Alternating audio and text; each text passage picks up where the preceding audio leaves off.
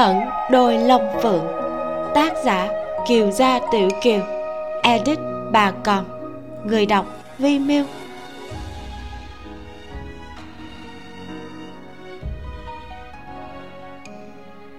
Chương 108 giặt tới. Đoạn tiểu giang vừa ra bên ngoài, còn chưa đợi khấu lỏng và sở giao ra cửa bỗng hấp tấp chạy vào.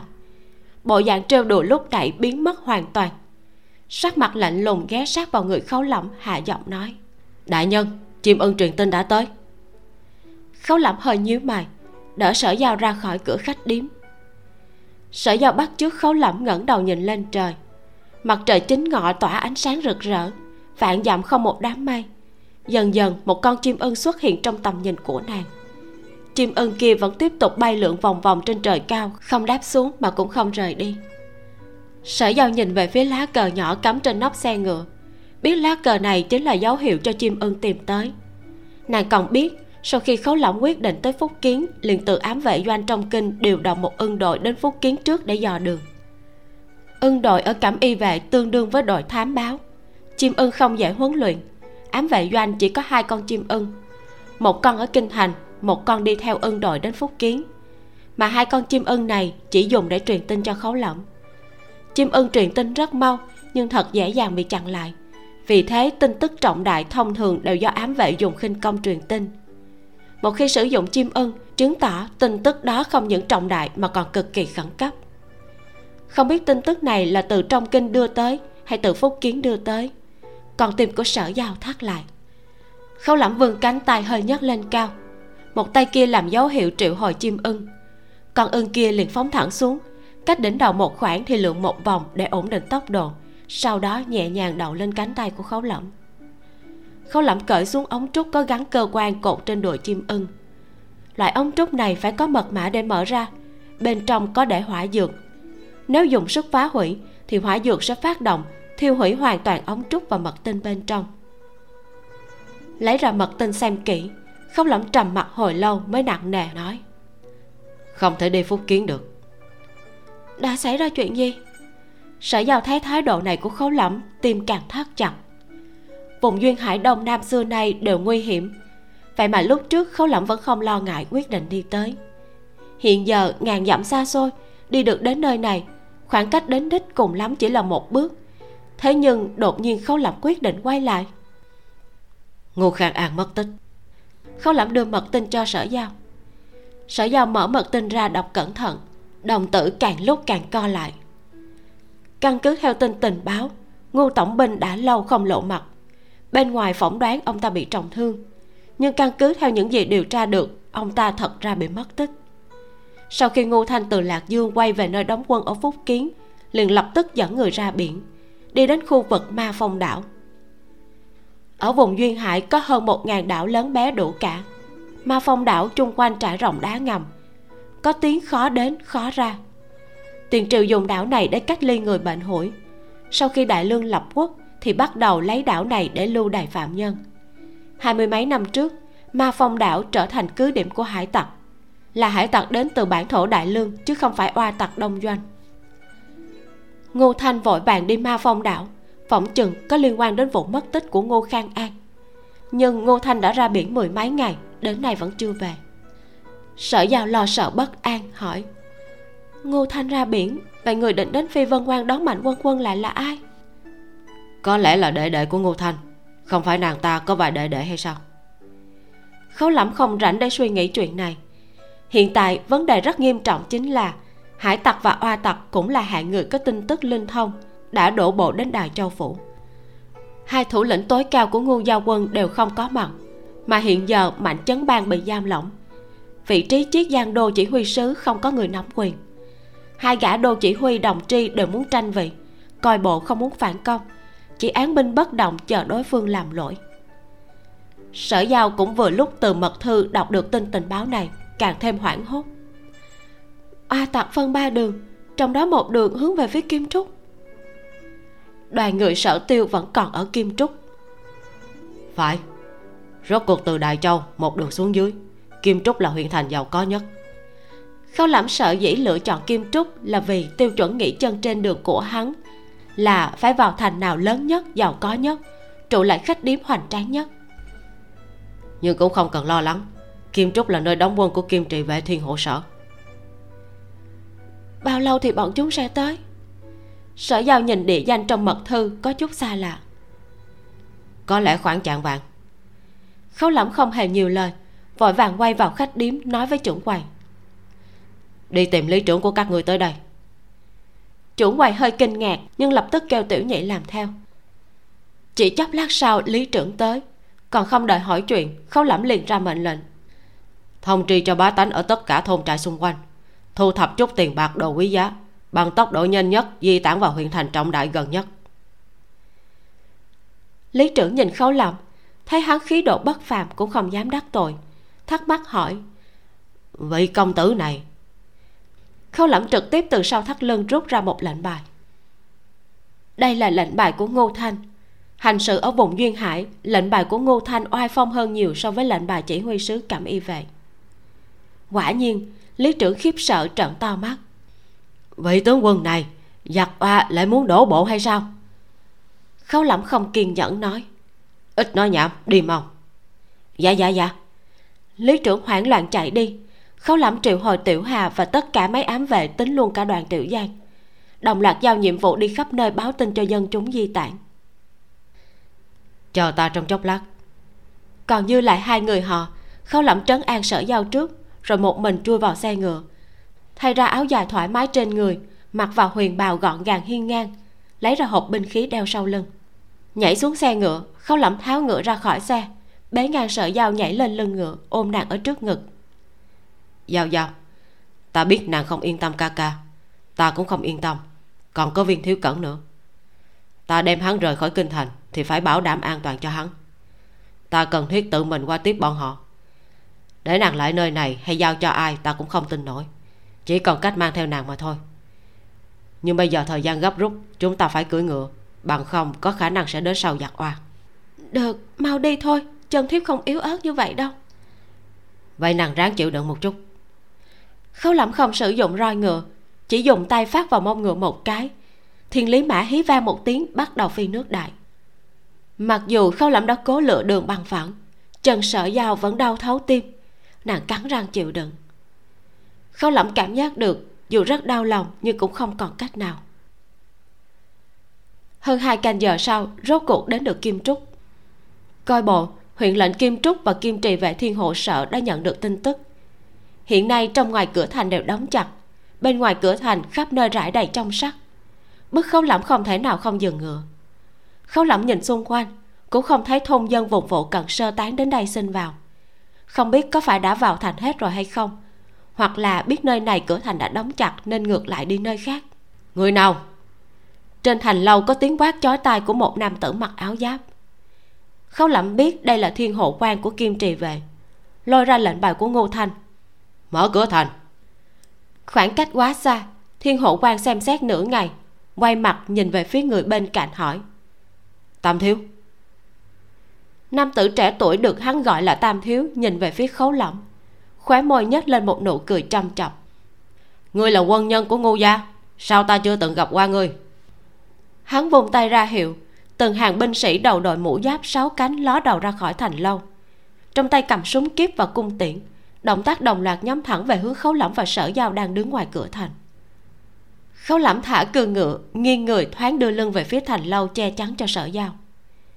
Sau đó nghiêng đầu quét mắt một cái về phía đám binh lính kia.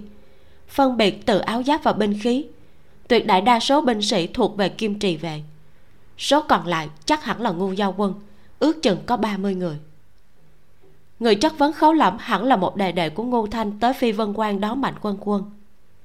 Thu được tin tức oa tặc đột kích nên dẫn đội ngũ tới huyện kim trúc gần nhất. Hiện giờ mạnh quân quân cũng ở trong thành không biết hai biểu tỷ đệ đã gặp mặt chưa? Khấu lẩm ghé vào tai sở giao nói nàng có quen hắn không? Là đệ đệ nào của ngô thanh vậy? Không quen. Sở giao ôm cánh tay của khấu lẩm quay đầu cố quan sát người trên tường thành nhưng không thể nào thấy rõ ràng. Cho dù có thấy rõ ràng, nàng cũng nhận không ra. Ngô thanh ở trong nhà đứng thứ hai. Đại ca của nàng chết sớm, nàng coi như là đích trưởng tử. Phía dưới nàng có bốn đệ đệ, chỉ có đệ đệ thứ ba ngô việt là cùng mẹ với ngô thanh, năm nay 18 tuổi. Với thân phận nữ nhi của ngô thanh, người chân chính là đích tử duy nhất của ngô gia hiện giờ, đúng ra phải là ngô việt còn lại ba đệ đệ kia đều là thứ xuất. Lại nói tiếp, ngô khang an nguyên quán ở chiết giang, trong kinh thành không có một thân thích nào. Lúc ông ta vừa mới nắm được quân quyền, khi đó thế đạo còn loạn, nên lòng nghi ngờ của thánh thượng rất nặng. Vì thế, bèn bán cho ngô gia một tòa nhà ở kinh thành. Muốn ông đem toàn thể gia quyến dời vào trong kinh, ý đồ thập phần rõ ràng. Ngoại trừ song thân phụ mẫu của ngô khang an ngô phu nhân đang ở chiết giang làm bạn với trưởng phu lại còn có thai trong người, không thể không tuân theo ý chỉ. Mà ngô thanh mới vừa tròn một tuổi vào kinh thành. Còn tất cả thiếp thất của ngô khang an đều là sau khi ngô phu nhân đi rồi mới nạp. Mấy thứ tử, thứ nữ chưa bao giờ đến kinh thành. Ngay cả ngô việt được sinh ra ở kinh thành, khi vừa 3 tuổi đã bị ngô khang an đón về đặt ở bên người bồi dưỡng. Nói là sợ hắn bị danh lợi ở kinh thành ăn mòn, mất đi bản chất quân nhân của Ngô gia cho nên trước nay, sở giao cũng chưa từng gặp ngu viện còn ngô thanh ở kinh thành đến năm 15 tuổi mới đi phúc kiến, cũng không thể nào thân cận được với người đệ đệ cùng mẹ này. Trước đó, khi nàng và ngô thanh nói chuyện phím, ngô thanh chỉ nhắc tới mạnh quân quân, còn đệ đệ ruột thịt thì dường như một chữ cũng không muốn nhiều lời. Sở giao liệt kê cho khấu lẩm ngô thanh có bốn đệ đệ, nhỏ nhất còn chưa đến 10 tuổi ngô ngũ năm nay 13 ngô tứ và ngô tam hơn kém nhau nửa tuổi. Khâu lẩm nhíu mày. Vậy đứa này chắc là ngô tam hoặc là ngô tứ. Hẳn là vậy. Sở giao gật đầu. Tuy ngô khang an cũng có huynh đệ nhưng chất nhi tuổi không khớp. Trên thành lâu ngô việt tiếp nhận súng kiếp do thủ hạ đưa sang. Ngắm ngay đầu của khấu lỏng giọng điệu lạnh lẽo cực độ. Nói các ngươi từ đâu tới? Vì sao giả mạo quân nhân ngu gia khấu lỏng không còn cách nào khác thu lại lệnh bài của ngô thanh lấy ra thẻ bài nhà của chính mình nói. Chỉ huy sứ cảm y vệ khấu lỏng binh sĩ trên thành lâu giống như không nghe rõ. Trong lúc này tất cả đều ngẩn người không có bất kỳ phản ứng gì. Cẩm y vệ không thiết lập bách hộ sở ở kim trúc. Bọn họ cũng chưa bao giờ giao tiếp với cẩm y vệ. Nhưng chỉ cần là con dân đại lương thì không có ai lại không biết và không sợ cẩm y vệ. Huống chi còn lại là chỉ huy sứ chúng binh sĩ đồng loạt hướng ánh mắt về phía ngô tam thiếu và thiên hộ quan vị thiên hộ quan mở to hai mắt hoảng sợ nói với ngô việt. Mạc tướng đích xác có nghe nói khấu chỉ huy sứ rời kinh hiện giờ đang ở bên ngoài tuần tra. Ngô việt khẽ nhíu mày nhìn về phía sở giao đang ngồi chung một con ngựa với khấu lỏng khấu chỉ huy sứ xin chọn một lát. Thiên hộ quan liền muốn đích thân đi xuống mở cửa thành đón chào. Chờ một chút ngô việt ngăn lại, dò hỏi khấu lỏng tin tức giặc oa lên bờ phân ba được xâm lấn là do ngươi truyền ra. Không sai. Thấy chúng binh sĩ trên thành lâu, ngoài 30 quân của ngô gia đã bắt đầu buông lỏng binh khí, khấu lẩm thu hồi thẻ bài nhà lại kìm cương ngựa quay lại đối diện với cửa thành. Ngô việt chất vấn, từ đâu ngươi có tin tức? Khấu lẩm nhẫn nại giải thích, với thân phận của bản quan biết được tin tức trước tiên chẳng lẽ không bình thường?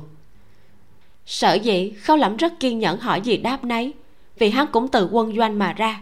Minh bạch, đây là kiểm tra hợp lý.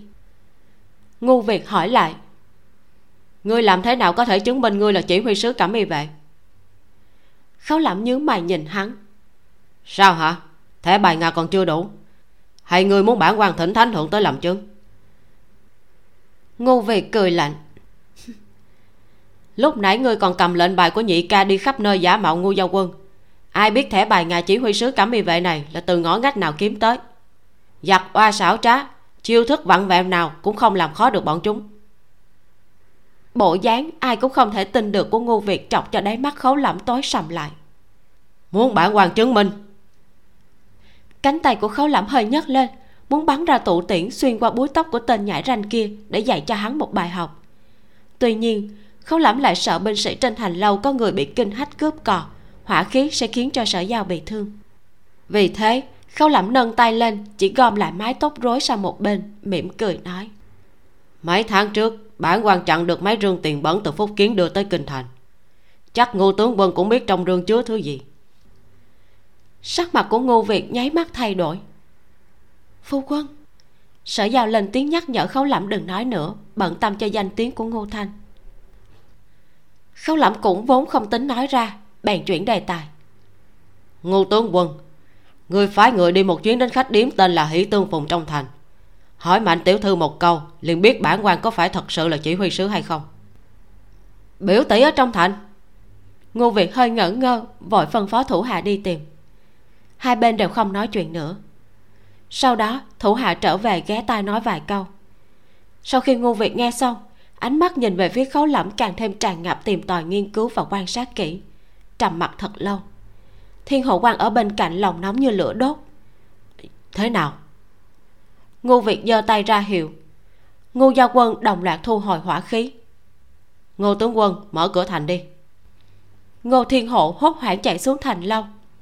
Mở cửa thành, mau mở cửa thành. Cửa thành trong ngoài liên tiếp mở ra. Ngô thiên hộ tự mình mang theo thủ hạ đi nhặt bàn trong sát ngoài cửa, dọn sạch một con đường. Khấu chỉ huy sứ khấu lẩm mang theo sở giao dục ngựa đi qua cắt ngang lời của thiên hộ sở. Ngậm cho chặt cái miệng của người và thủ hạ không được phép lộ ra thân phận của bản quan. Ngô thiên hộ gật đầu như giả tỏi. Dạ dạ. Sau khi khấu lẫm vào thành trong sắt lại một lần nữa rải ra cửa thành lại một lần nữa khép lại. Ngu việt cũng đã xuống thành lâu ngồi trên lưng ngựa bên trong cửa thành chờ khấu lẫm ôm quyền nói khấu chỉ huy sứ, mạc tướng cũng chỉ kiểm tra theo lệ thường. Nếu có chỗ nào đắc tội, mong rằng bao dung. Khấu lẩm quan sát hắn, hỏi, ngô tam thiếu. Ngô việt ôm quyền cúi đầu, chưa từng phủ nhận. Các bá tánh vùng duyên hải theo thói quen xưng hô ngô khang an là đại lão gia. Các huynh đệ ngô gia dĩ nhiên đều được xưng hô là thiếu gia. Nhưng ngô thiếu soái thì chỉ có một, đó là ngô thanh. Khấu lẩm hơi cong môi, không hề để ý tới ngô việt tìm theo dấu hiệu do ám vệ lưu lại đi về hướng khách điếm. Trời gần tối, mặt trời còn chưa lặn hẳn.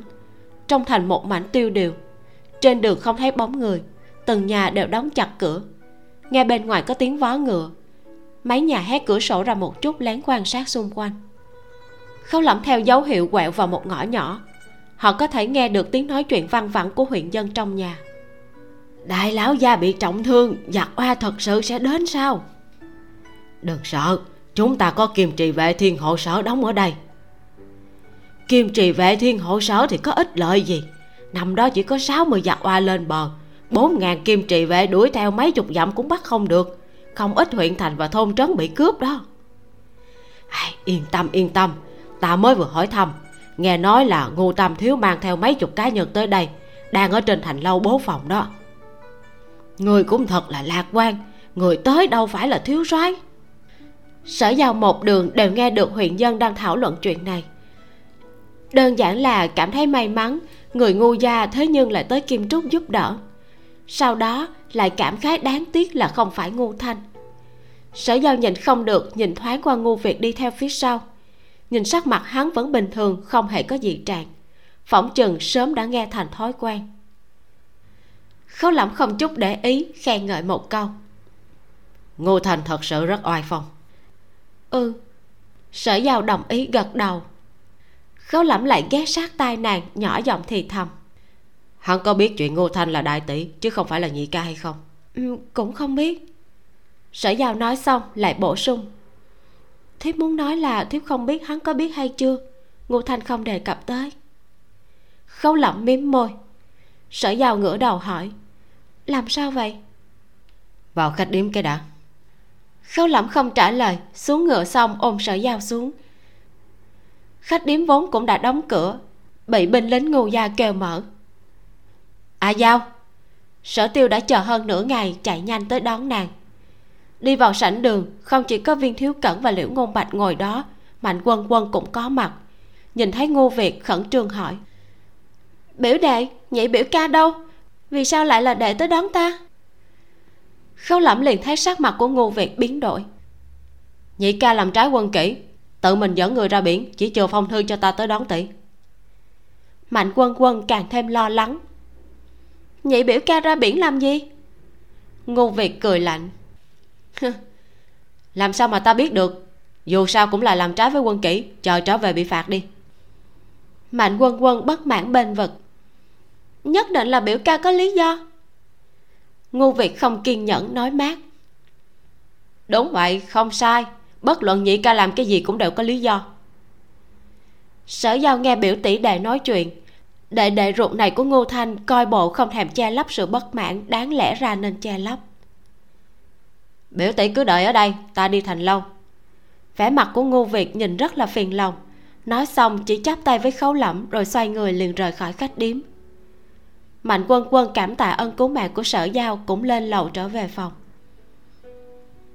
Mấy người ngồi trong sảnh đường trống rỗng khấu lẫm hạ giọng nói chúng ta phải cẩn thận kim trúc có thể không giữ được.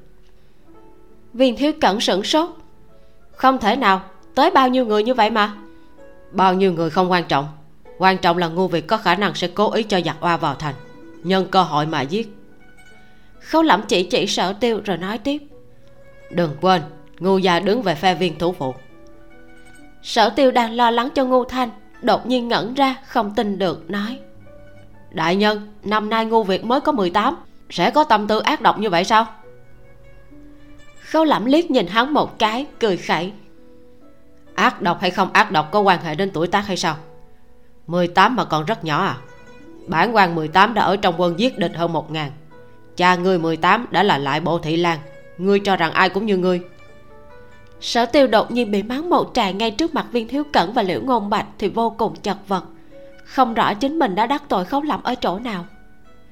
Vậy bây giờ chúng ta phải làm sao? Giang sơn của khấu lẩm thất thủ, không đành lòng đi tranh đoạt với sở giao, bèn giận cá chém thớt, trút hết lên người của sở tiêu. Khấu lẩm nói người cũng chỉ biết hỏi làm sao bây giờ, làm sao bây giờ? Ở nhà thì trông cậy vào cha ngươi và muội muội, ra cửa thì trông cậy vào bán quan và ngô thanh. Ngươi không thể tự mình động não chút xíu hay sao? Sắc mặt của sở tiêu vốn đi đường mệt mỏi đã không dễ nhìn, lại càng thêm trắng xanh. Bàn tay đặt trên mặt bàn gắt gao nắm chặt, nhưng thật mau nắm tay siết chặt lại buông lỏng. Khấu lẩm quở trách hắn đều là lời nói thật. Ngay cả chính hắn cũng cho rằng mình không khác gì một phế vật, cho nên hắn không hề phản bác phát giác khấu lẫm tâm tình không vui, cố ý nhắm vào hắn. Thôi thì cứ câm miệng không lên tiếng nữa là được. Sở giao ngồi an tĩnh, cũng không hề có phản ứng gì. Từ khi cha nàng biết danh hiệu tài tử của ca ca là giả, một ngày ba bữa ca ca dường như đều ăn mắng. Câu mắng còn khó nghe hơn nhiều so với lần này. Chỉ cần ca ca không bị đánh thì nàng sẽ không đau lòng. Chương 109 nhân tâm khâu lẩm đối diện với phản ứng bình tĩnh tự nhiên của hai huynh muội thì cảm thấy hơi xấu hổ. Hắn rót chén trà uống, hơi rũ mi thu lại cảm xúc. Hắn minh bạch chính mình không thể quá phận, dù sao đây cũng là đại cửu tự của hắn. Hắn nhắm vào sở tiêu cũng không phải chỉ vì giận cá chém thớt muốn có người lôi ra để xì hơi. Thật sự là mỗi lần nhìn thấy sở tiêu là cả người hắn liền rất bực bội, đặc biệt bực bội tới phúc kiến dĩ nhiên là muốn tìm vị thần y kia để chữa chân cho sở giao. Nhưng cũng có một nguyên nhân nữa là muốn chữa khỏi chứng vận huyết cho sở tiêu. Một người nam nhân không có năng lực đã là tội lỗi rồi, lại còn có ý chí bạc nhược, nội tâm mềm yếu, quả thật là tội không thể tha. Khấu lẫm vốn nghĩ muốn lấy độc trị độc, làm cho sở tiêu chân chính kiến thức được cái gì gọi là máu me giết chóc. Nhưng ý tưởng này chỉ được thành lập dưới tình huống ngô gia có thể khống chế vùng duyên hải tuy nhiên, phân tích thế cục trước mắt, khấu lẩm cho rằng nếu tiếp tục đi tới phúc kiến là hành động không sáng suốt. Lần này, sau khi nguy cơ giải trừ, nhất định phải đi vòng trở lại hội kinh. Suốt cả một đường vất vả, xem như là uổng phí, còn tổn thất một đống vàng lớn. Hắn muốn hoàn thành tâm nguyện cùng sở giao trở thành phu thê thật sự. Nhưng với tình hình này thì, coi bộ tâm nguyện kia vẫn còn xa lắc, xa lơ chưa với tới được. Bởi thế hắn nhìn sở tiêu, sao có thể không bực bội? Hắn thậm chí đã bắt đầu suy nghĩ hay cứ ngầm buông tay không bảo hộ nữa để cho sở tiêu bị hại chết. Như vậy, sợi dây liên hệ giữa hai huynh muội sẽ hoàn toàn bị cắt đứt. Đại nhân. Sở tiêu nhẫn nhục chịu đựng, nhưng viên thiếu cẩn ngược lại nhịn không được. Sở tiêu bị coi khinh không đúng tí nào. Đã vậy, hắn so với sở tiêu lại còn là vạn năm lão nhị chẳng phải hắn càng không có chỗ dung thân. Bởi vậy hắn nói, chúng thuộc hạ xưa nay chưa ai gặp qua tình cảnh như vậy trong đời. Ngài từ trước đã là một quân nhân. Chúng thuộc hạ không hỏi ý kiến của ngài thì hỏi ai? Ngài cũng chưa đưa ra được chủ ý gì. Chẳng lẽ chúng thuộc hạ còn có thể nghĩ ra trước hay sao?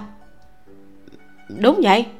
Sở tiêu ửng ngực, trong một chớp mắt lấy lại tự tin, cảm thấy khấu lãm hướng mình phát hỏa khẳng định là bởi vì thuộc hạ đắc lực đều không ở bên cạnh trụi lũi chỉ có một người, thật sự là vô kế khả thi.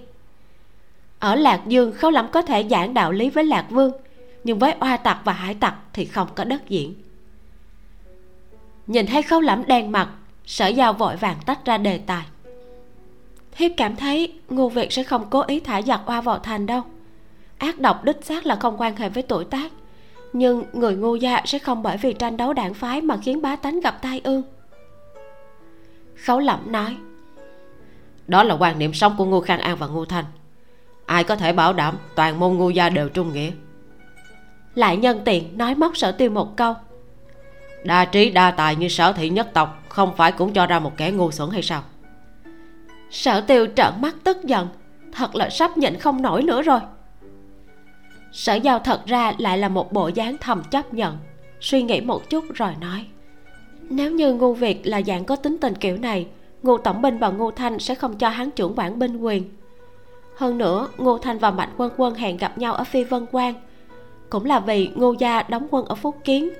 Nhập vào cảnh nội chiết giang thì trước tiên phải đến chào hỏi với tổng đốc chiết giang. Đâu phải ngô việt không biết lệ này. Nhưng khi nghe được tin giặc oa đổ bộ thì lập tức liền tới kim trúc. Khâu lẩm khẽ cười một tiếng. Giàu giàu nàng đoán xem tam gia trao giải thưởng ở chợ đen bắt cóc mạnh quân quân có quan hệ với ngô tam thiếu gia hay không. Sở giao giật mình, hướng mắt lên lầu nhìn thoáng qua phòng của mạnh quân quân như đang suy tư gì. Khấu lẩm nhàn nhạt nói ngô gia nhiều thế hệ quân hộ, từ trước không được coi là một gia tộc lớn. Thế nhưng thế hệ này, ngô khang an có bản lĩnh quá cao, đã khiến cho thanh danh gia nghiệp của ngô gia vượt xa lúc xưa. Ngô việt không biết ngô thanh là nữ nhân còn đỡ nếu biết, tâm thái của hắn càng sẽ bất bình. Thái độ của viên thiếu cẩn đối với sở tiêu chính là một ví dụ. Ở trong quan niệm của nam nhân bọn họ, nam nhân bại bởi nam nhân là chuyện bình thường. Nhưng nếu bại bởi nữ nhân thì không thể chấp nhận được. Tòng phu dưỡng tử mới là vị trí của nữ nhân, căn bản không nên trở thành đối thủ của nam nhân. Mà vấn đề ngô việt gặp phải lại càng phức tạp hơn. Nếu ngô thanh vẫn giữ thân phận là nữ vậy thì, hắn chính là đích trưởng tử. Hắn mới là vị ngô thiếu soái được bá tánh kính ngưỡng. Hiện giờ, giả sử, hắn biết toàn bộ vinh quang mà ngô thanh đoạt được đúng ra phải nên là của hắn. Sở dĩ hắn còn chưa thể vạch trần ngô thanh, vì e ngại cho danh vọng của gia tộc. Cứ thế mà buộc phải cố gắng cắn răng nuốt máu xuống bụng. Trạng thái này của ngô việt chính là tâm lý mà thiên ảnh thích nhất khâu lẩm sợ, ngô việt cố ý dẫn giặc oa vào thành, giết sở tiêu là nhi tử của đối thủ để tỏ lòng trung thành với viên thủ phụ. Thật ra chỉ là một phần nhỏ. Càng sợ hơn chính là, hắn đã cấu kết với thiên ảnh, như vậy sở tiêu sẽ càng sống không nổi. Sở giao cũng suy xét tới điểm này, nhưng nàng vẫn lắc đầu. Thiếp vẫn tin tưởng gia phong của ngô gia, càng tin tưởng vào phán đoán của ngô thanh. Nếu ngô việt thật không đáng tin cậy nàng ấy sẽ không bao giờ sai hắn tới đón mạnh quân quân. Vừa nói, nàng vừa chỉ chỉ chính mình. Khấu lẩm nhấn mày, biết sở giao muốn ám chỉ chuyện lúc trước, hắn vẫn luôn hoài nghi tạ tổng diễm phái người bắt cóc nàng. Cứ nắm lấy tạ tổng diễm không bỏ. Đang muốn phản bác, thì sở giao ở dưới bàn nắm lấy bàn tay của hắn, nhẹ giọng nói. Phu quân, nhân tâm đích xác khó lường, nhưng có ác tâm thì cũng có thiện tâm khấu lẩm hơi giật mình. Hơn phân nửa thời điểm, hắn gặp được người không quen thuộc thì luôn phán đoán đối phương theo chiều hướng ác độc nhất. Mà sở giao vẫn luôn có ý đồ làm cho hắn tin tưởng. Đối diện với sự thiện ác của nhân tâm, người chọn đi đường thiện vĩnh viễn nhiều hơn so với người chọn đi đường ác. Với quãng đời mà khấu lẩm đã từng trải qua, nếu sở giao muốn làm hắn tin tưởng điểm đánh giá này rất khó. Tuy nhiên khi độ ấm từ lòng bàn tay nàng truyền qua tay hắn, kết hợp với đôi mắt u tĩnh thanh triệt của nàng. Không hiểu sao, vẫn luôn chứa khả năng lừa gạt mãnh liệt. Lừa hắn không biết nơi nào mà mò.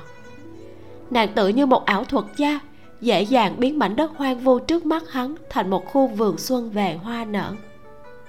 Sở giao bổ sung một câu.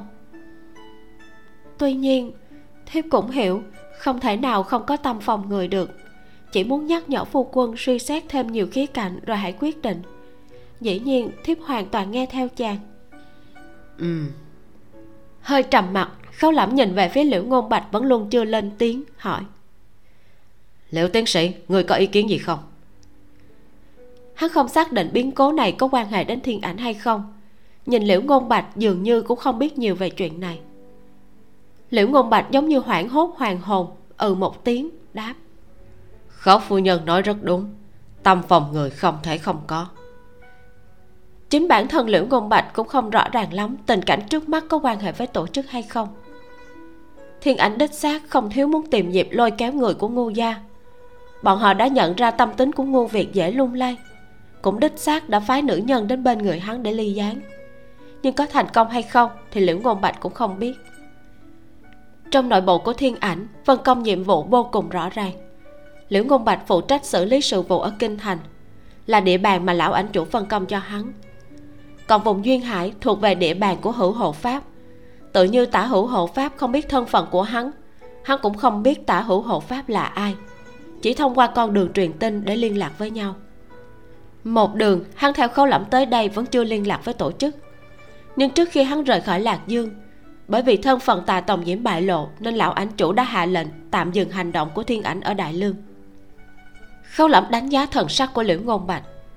Sao bản quan thấy bộ dáng của liễu tiến sĩ rất thản nhiên? Kiểu như là chuyện không liên quan gì đến mình. Lúc trước ở lạc dương bản quan muốn rời đi thì chẳng phải ngươi còn thể hiện một lòng căm phẫn.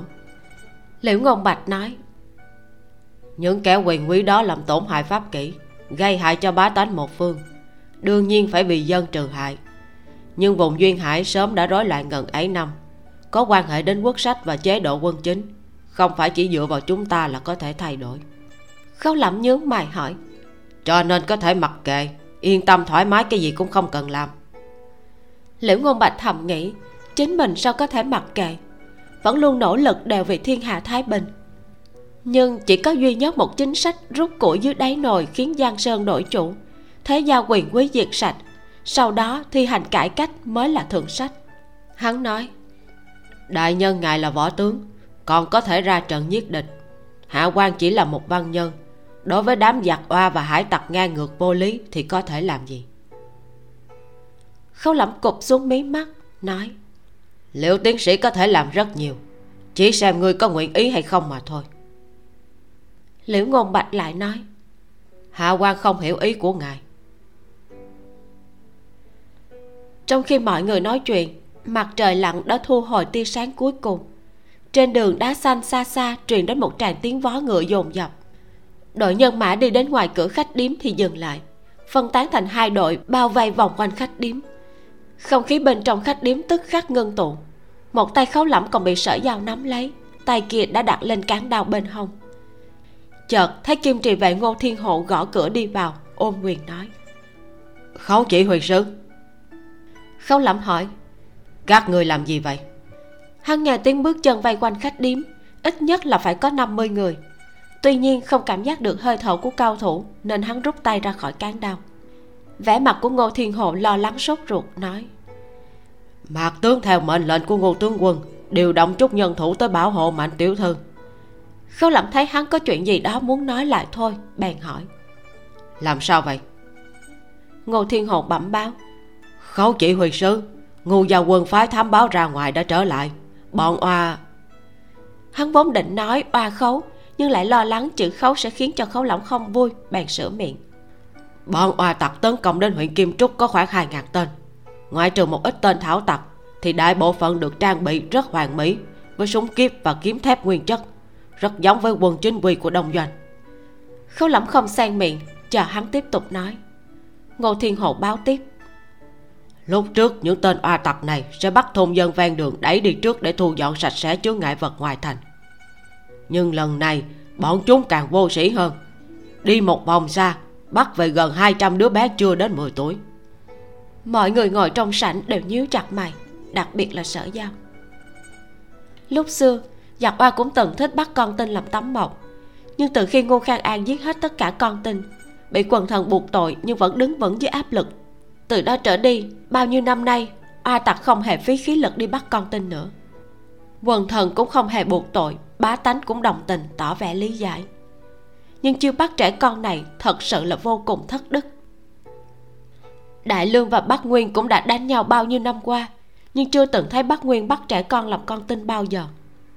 Khấu lẩm hỏi, vậy các ngươi chuẩn bị giải quyết thế nào? Cầu treo không thể thả xuống, cửa thành không thể mở ra ngô thiên hồ trả lời. Ngô tướng quân bảo mạc tướng tới hỏi ý kiến của ngài. Khấu lẩm cười lạnh. Bản quan là người ngoài nghề không thể cho ý kiến. Ngô thiên hồ cúi đầu nói. Vậy ngô tướng quân nói chính mình sẽ làm chủ không mở cửa thành. Khấu lẩm nói.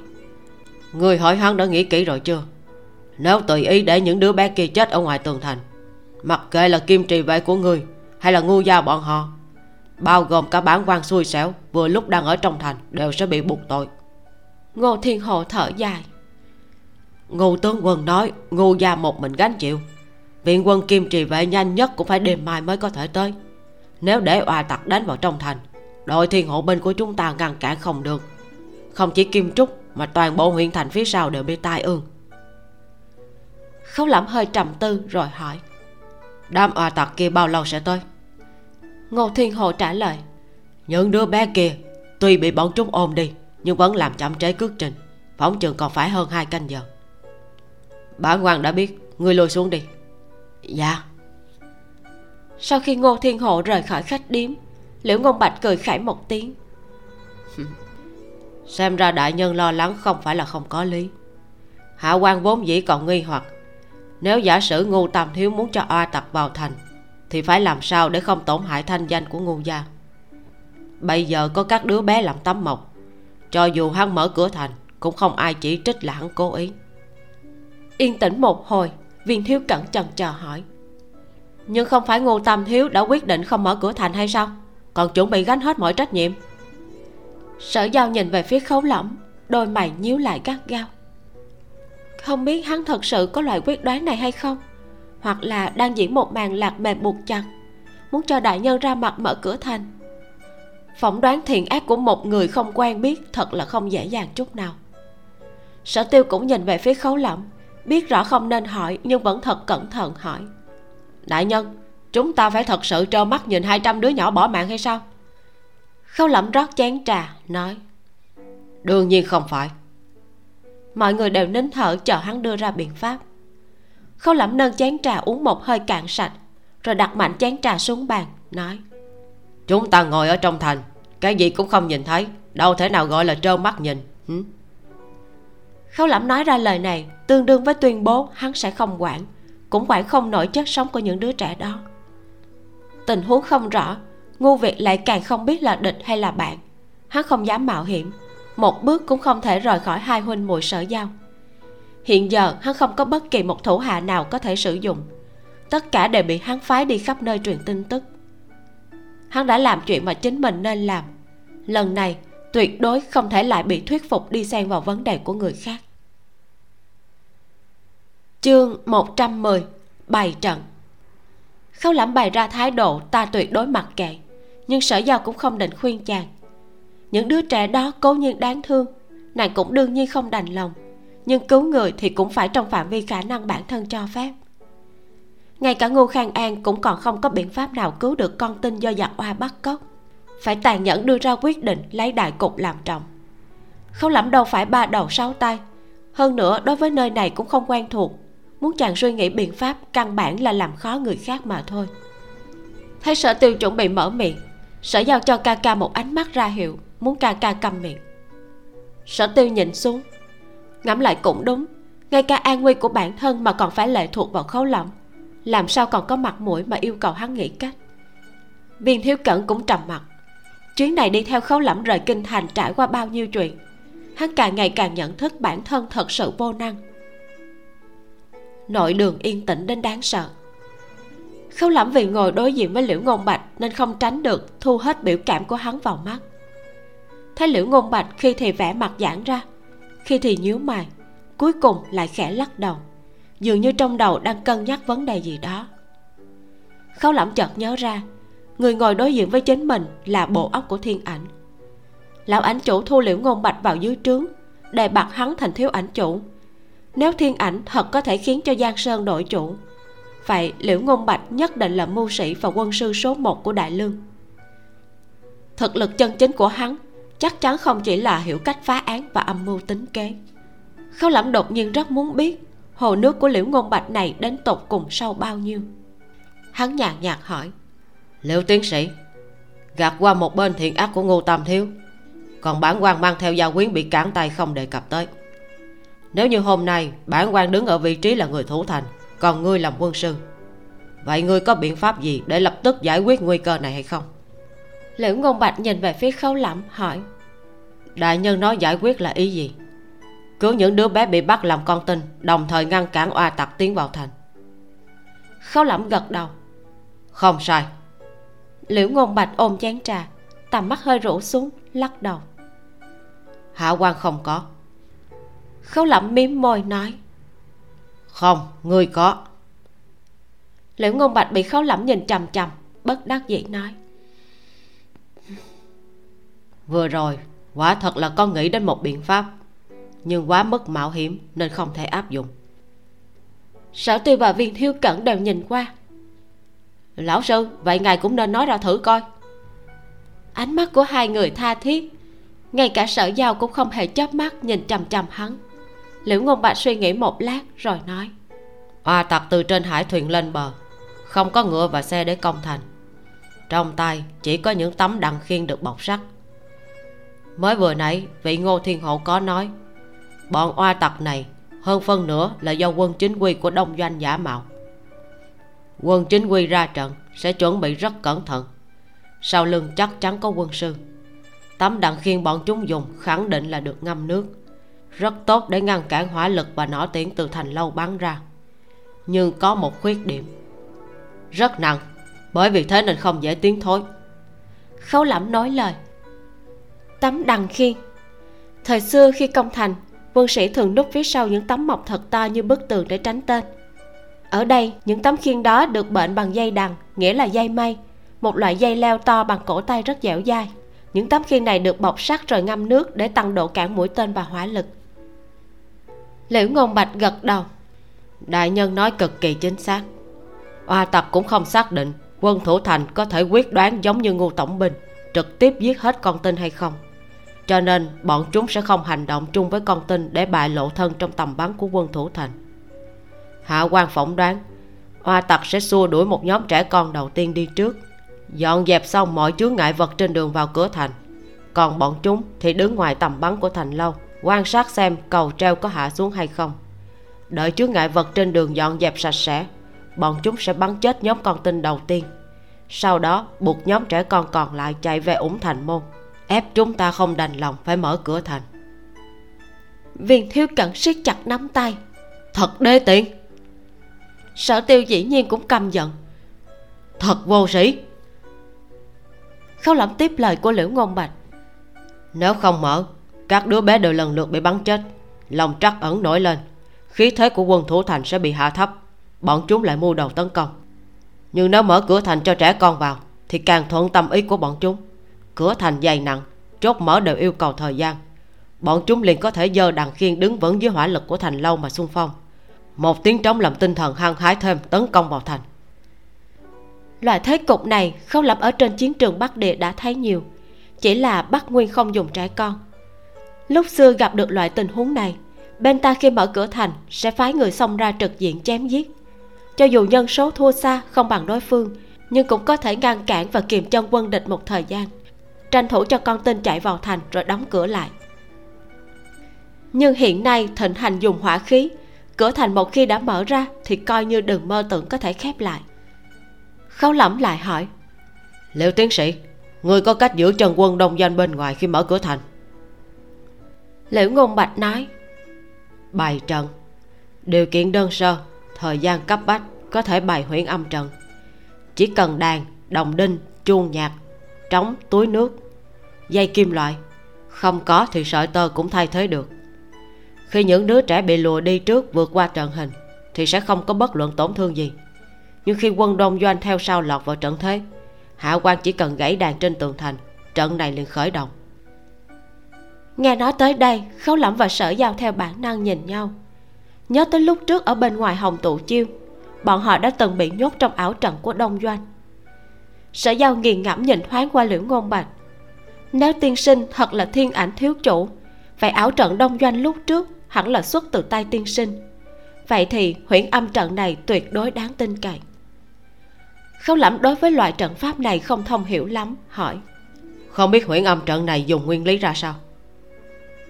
Lúc trước bị ảo trận đông doanh làm khó hắn nhớ rõ tên gọi là một trận nhắm vào thị lực thông qua đôi mắt mà ảnh hưởng đến bộ óc vậy thì, huyễn âm trận là thông qua kích thích thanh âm để xuất hiện ảo giác. Thính giác của con người đối với việc tiếp thu âm thanh có một số bài xích nhất định. Liễu ngôn bạch bắt đầu giải thích giống như đang dạy học ở quốc tử giám. Cầm lấy một chiếc đũa, nhẹ nhàng gõ vào miệng chén trà đựng đầy nước. Đinh một tiếng, thanh âm vang lên thanh thúy dễ nghe. Sau đó, bèn rút ra chủy thủ trong người, lại hỏi mượn đao của khấu lẩm bỗng dưng nhanh chóng dùng lưỡi chủy thủ xoẹt qua lưỡi đao. Chỉ nghe rèn rạc một tiếng vang chói tai. Mọi người bao gồm khấu lẫm đều gắt gao nhíu mày. Sở tiêu thậm chí là bịt kính lỗ tai. Chúng ta cảm thấy khó chịu, không chỉ bởi vì khó nghe. Thanh âm này ở trình độ nhất định sẽ gây tổn hại đến cơ thể con người. Huyễn âm trận chính là dùng loại kích thích bằng âm thanh này, mở rộng gấp mấy lần. Để kẻ đi lạc vào trận nhẹ thì ngũ tạng bị hao tổn. Mất năng lực phân rõ phương hướng sinh ra ảo giác. Nặng thì thất khiếu đổ máu chết ngay tại chỗ. Nhưng hiện tại điều kiện không đủ. Chỉ có thể giảng lược hết thảy. Cùng lắm chỉ có thể khiến cho bọn chúng khó có thể chịu đựng. Không thể không dừng lại bước chân bịch tai mà thôi. Viên thiếu cẩn giống như là nghe chuyện cổ tích có chút không tin hỏi. Lão sư chẳng qua một ít nhạc cụ với sợ tơ mà sao có thể tạo ra uy lực lớn như vậy? Liễu ngôn bạch giải thích? Khúc đàn ta tấu lên đương nhiên không phải là nhạc khúc bình thường mà đối với những kẻ lạc vào trận pháp sẽ ẩn chứa ma lực gây ảo giác. Huyễn âm trận kỳ diệu nhất ở chỗ có thể thao tác tùy ý tùy theo ta muốn phát động hoặc là đình chỉ.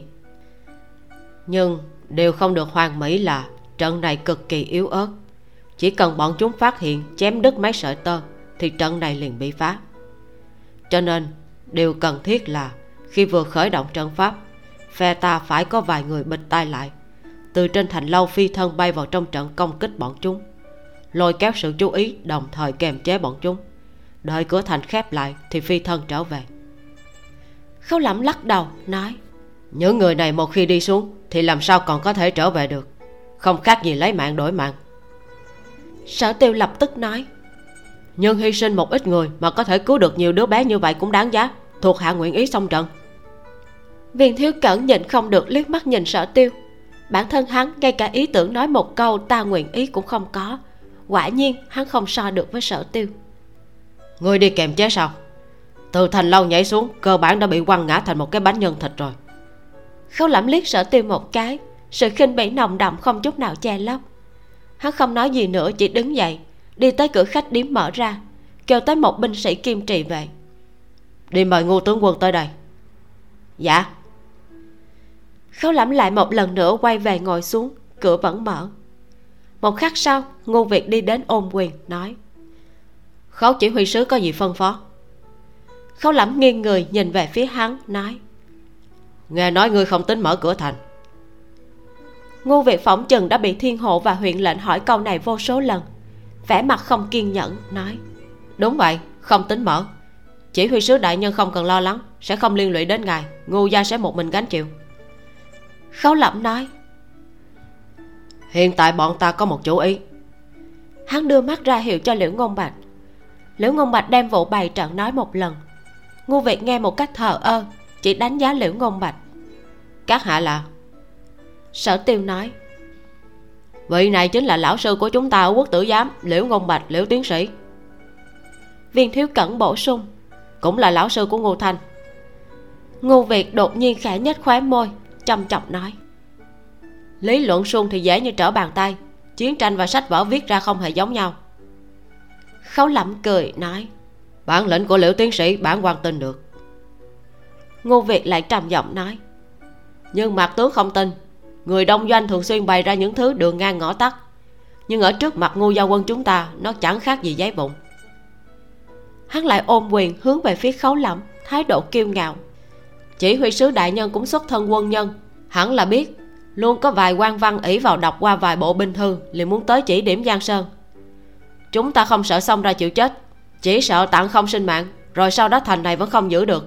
Quay đầu lại, càng bị đám quan văn vô sĩ quở trách chúng ta không có năng lực khấu lẩm nhướng mày hỏi.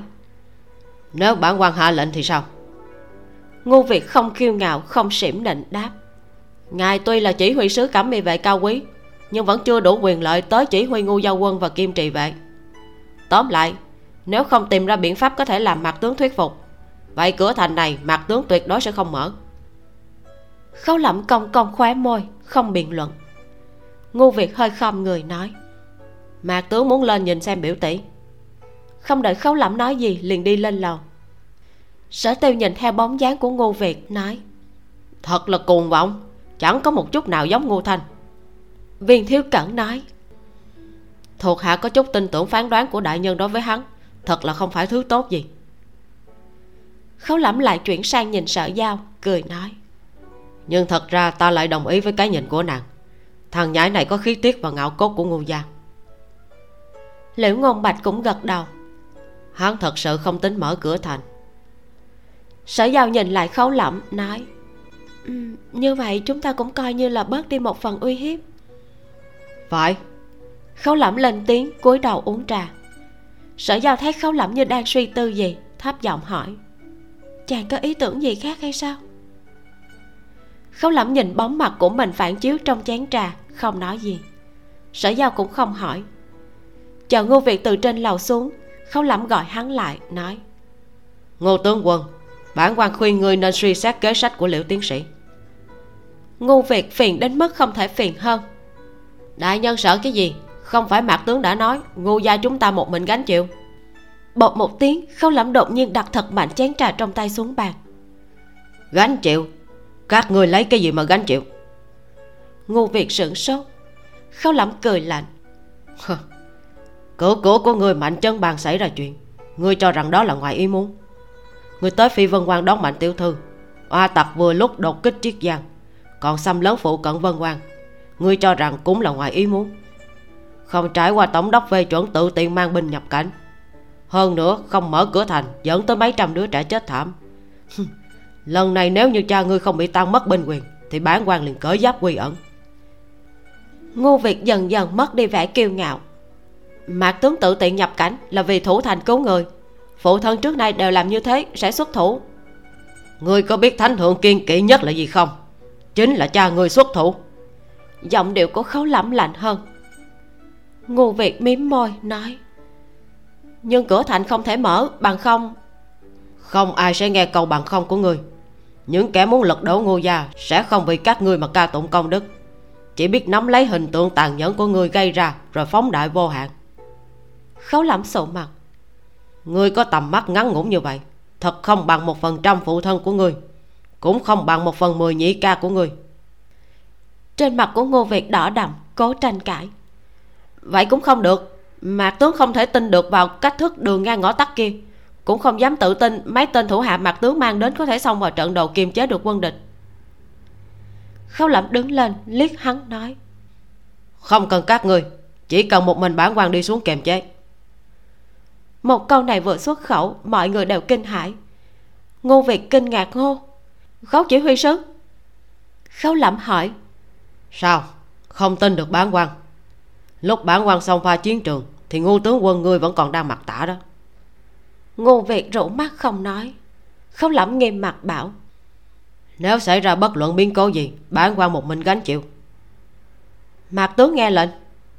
Ngô việt cắn chặt răng cuối cùng ôm quyền lại nhìn về phía liễu ngôn bạch, nói, không biết liễu tiến sĩ cần vật liệu gì để bài trận? Liễu ngôn bạch hoàng hồn từ trong sự kinh ngạc về câu nói của khấu lỏng nói à ngô tướng quân theo ta đi một chuyến đến huyện nha. Ngô việt duỗi tay, mời. Liễu ngôn bạch đi ngang qua người khấu lỏng dừng bước chân một chút, nói, trận này của hạ quan nếu hơi có chút sai lầm, đại nhân có khả năng sẽ bị nguy hiểm đến tính mạng khấu lẩm vỗ vai liễu ngôn bạch một cái mỉm cười nói. Bản quan và liễu tiến sĩ đã đồng hành một đường qua chút thời gian rồi. Đương nhiên tin được bản lĩnh của liễu tiến sĩ. Liễu ngôn bạch trầm mặt không lên tiếng rời khỏi khách điếm. Sở giao chợt đứng dậy nói đưa thiếp lên lầu đi. Khấu lẩm nao nao đỡ nàng đi lên. Viên thiếu cẩn nhìn theo bóng dáng khấu lẩm nội tâm đột nhiên trào dâng như sóng thủy triều lên tiếng sở tiêu à? Sở tiêu cũng nhìn theo khấu lẩm, hỏi. Hả? Viên thiếu cẩn gật đầu. Ta cảm thấy người nói không sai. Ta cứ tranh đua với người đâu có ích lợi gì. Một đối thủ gần, thật không bằng một tấm gương cường hãn. Viên thiếu cận đã có một mục tiêu mới, muốn trở thành một người giống như khấu lẫm chương 111 thói quen khấu lẫm đang đi lên cầu thang, bỗng nhiên có chút ngây ngốc. Sao lại thế này? Không phải đã nói là mặc kệ không dính vào hay sao? Lần này đâu có ai khuyên hắn chứ. Vì sao hắn lại muốn xen vào? Đi vào căn phòng sở tiêu đã đặt trước cho bọn họ. Khấu lẩm vốn cho rằng sở giao sẽ trách hắn ham làm anh hùng bạn giải thích trước. Giao giao à ngu việc không có vấn đề, an toàn của mọi người đã được bảo đảm. Ta chỉ muốn nhìn một chút bản lĩnh của liễu ngôn bạch sau này cũng có thể biết người biết ta. Chợt thấy sở giao bắt đầu cởi xiêm y. Hắn lập tức dừng lại lời nói. Sở giao cởi ra áo giáp tơ vàng trên người, giao lại cho khấu lẩm đây là bảo bối gần như không rời thân khấu lẩm ngoại trừ lúc tắm gội. Từ sau khi rời kinh, đã được nàng mặc trong người. Khấu lẩm từ trong tay của sở giao tiếp nhận áo giáp tơ vàng, thở phào một hơi, nói, ta còn tưởng rằng nàng sẽ trách móc ta chàng có lòng tin không? Đương nhiên là có. Vậy thiếp trách chàng làm gì? Sở giao vừa mỉm cười vừa giúp phu quân cởi y phục. So sánh với hình tượng quyền giang luôn treo trên cửa miệng câu người không vì mình trời tru đất diệt thiếp vẫn luôn thích một người hiệp sĩ. Khi thiếp bất lực hô một tiếng cứu mạng liền dừng lại bước chân mà tới cứu thiếp ngay. Hô hấp của khấu lẫm ngân trệ không nói nên lời.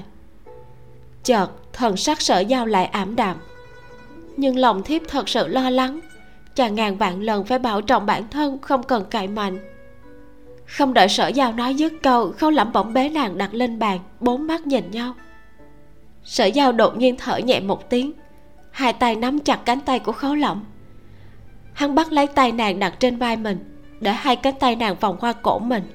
Còn chính mình thì đứng kẹp giữa hai chân nàng dán vào thật sát. Trong chớp mắt, sở giao mặt đỏ tai hồng khấu lẩm cười nói nàng cứ dặn dò suông như vậy cũng không tránh khỏi quá mức không thành ý. Ít nhất cũng phải có chút xíu thực tế gì chứ. Mặt sở giao càng thêm đỏ tươi ướt át thẹn thùng tránh đi tầm mắt của phu quân. Vậy chàng muốn thực tế ra sao? Khâu lẩm tiến đến bên tai nàng thì thầm dĩ nhiên là cho ta chút cổ vũ yêu thương. Sở giao cắn môi chuẩn bị chủ động hôn môi phu quân thì lại nghe tiếp cứ đưa cho ta nhiều kim phiếu là được để ta dán trong quần áo bảo vệ vị trí yếu hại. Như vậy võ công của ta ít nhất có thể tăng cao gấp vài lần. Tuyệt đối sẽ không để bản thân bị súng kíp và nỏ tiễn bắn trúng. Lại bổ sung thêm. Phần ngực nhất định phải dán toàn thỏi vàng ít nhất một vạn lượng. Đúng quân thì càng quan trọng khỏi cần phải nói. Kim phiếu quá mỏng phải dùng một quyển sổ thật dày mới đủ. Nói xong bèn lui ra sau một bước xòe tay ra đưa về phía nàng bày ra vẻ mặt.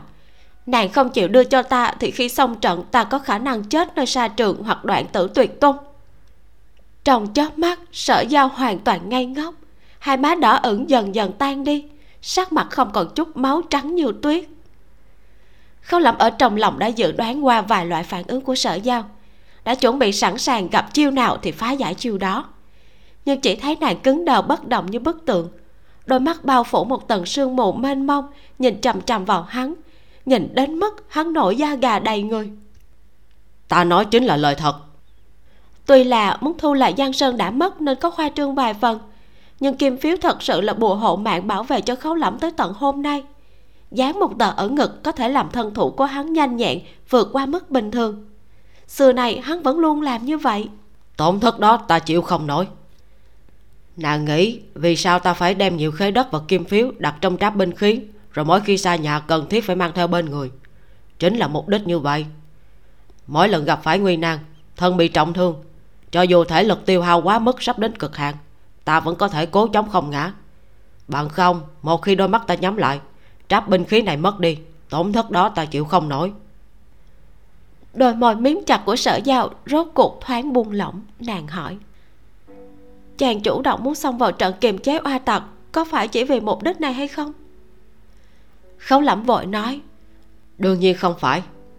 Khi hắn quyết định thì thật sự là không hề nghĩ tới chuyện này chỉ vừa nảy ra ý định mà thôi. Thứ sâu cạn của liễu ngôn bạch cũng là một phương diện cũng vì bảo hộ ngu gia.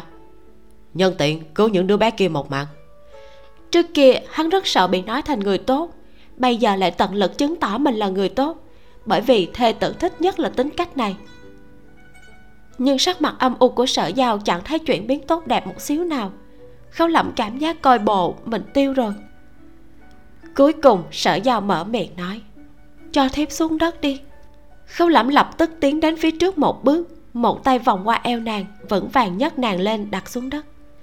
Sở giao duỗi tay, cho vào áo choàng, lấy ra toàn bộ kim phiếu, ngân phiếu và khế đất sau đó, lôi sổ sách từ trong túi da đặt tất cả lên bàn.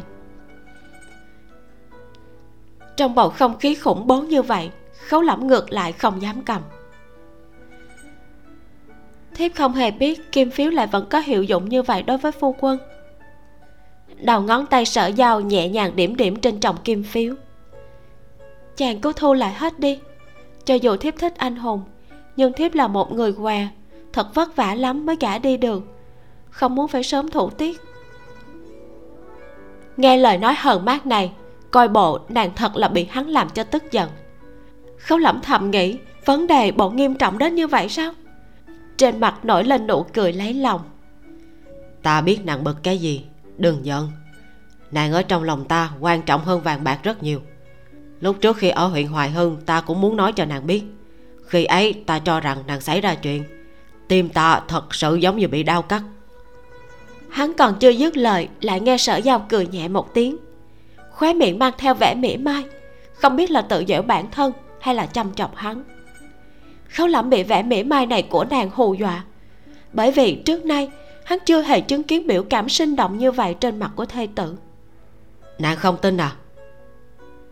Vẻ mỉa mai trên mặt biến mất thật mau. Sở giao đứng trước mặt khấu lẩm giơ tay tiếp tục giúp phu quân mặc y phục. Khấu lẩm giữ lấy tay của sở giao thái độ của nàng làm cho hắn có chút không biết phải làm sao. Nàng cho rằng ta là loại nam nhân sẽ dùng lời ngon ngọt kiểu này để dỗ nữ nhân hay sao? Sở giao phối hợp lắc đầu cũng không muốn tiếp tục đề tài này. Từ giá áo lấy xuống đai lưng đôi tay vòng qua eo của khấu lẩm quấn đai lưng cho chàng. Khấu lẩm hơi nâng hai tay để nàng giúp mặc y phục cho hắn. Không khí giữa hai người vô cùng nặng nề hắn chịu đựng nàng trách móc, nhưng lại không chịu nổi nàng lạnh nhạt. Trong lòng thêm vài nét bút phiền muộn. Nếu nàng thích quản gia, thiệt tình muốn quản, vậy thì cứ để nàng quản, ta cũng không có ý kiến gì. Nhưng mục đích của nàng đâu phải như vậy. Nàng chỉ vì muốn quản ta mà thôi. Chuyện này quan trọng như vậy sao? Nàng bỏ công sức như vậy rồi sẽ mệt mỏi, ta cũng không yên tâm. Vậy thì nàng tội gì phải tự tìm phiền toái? Tóm lại bây giờ chúng ta đã là phu thê. Nàng chê ta có nhiều vấn đề thì cứ từ từ sửa là được. Dùng sức như vậy.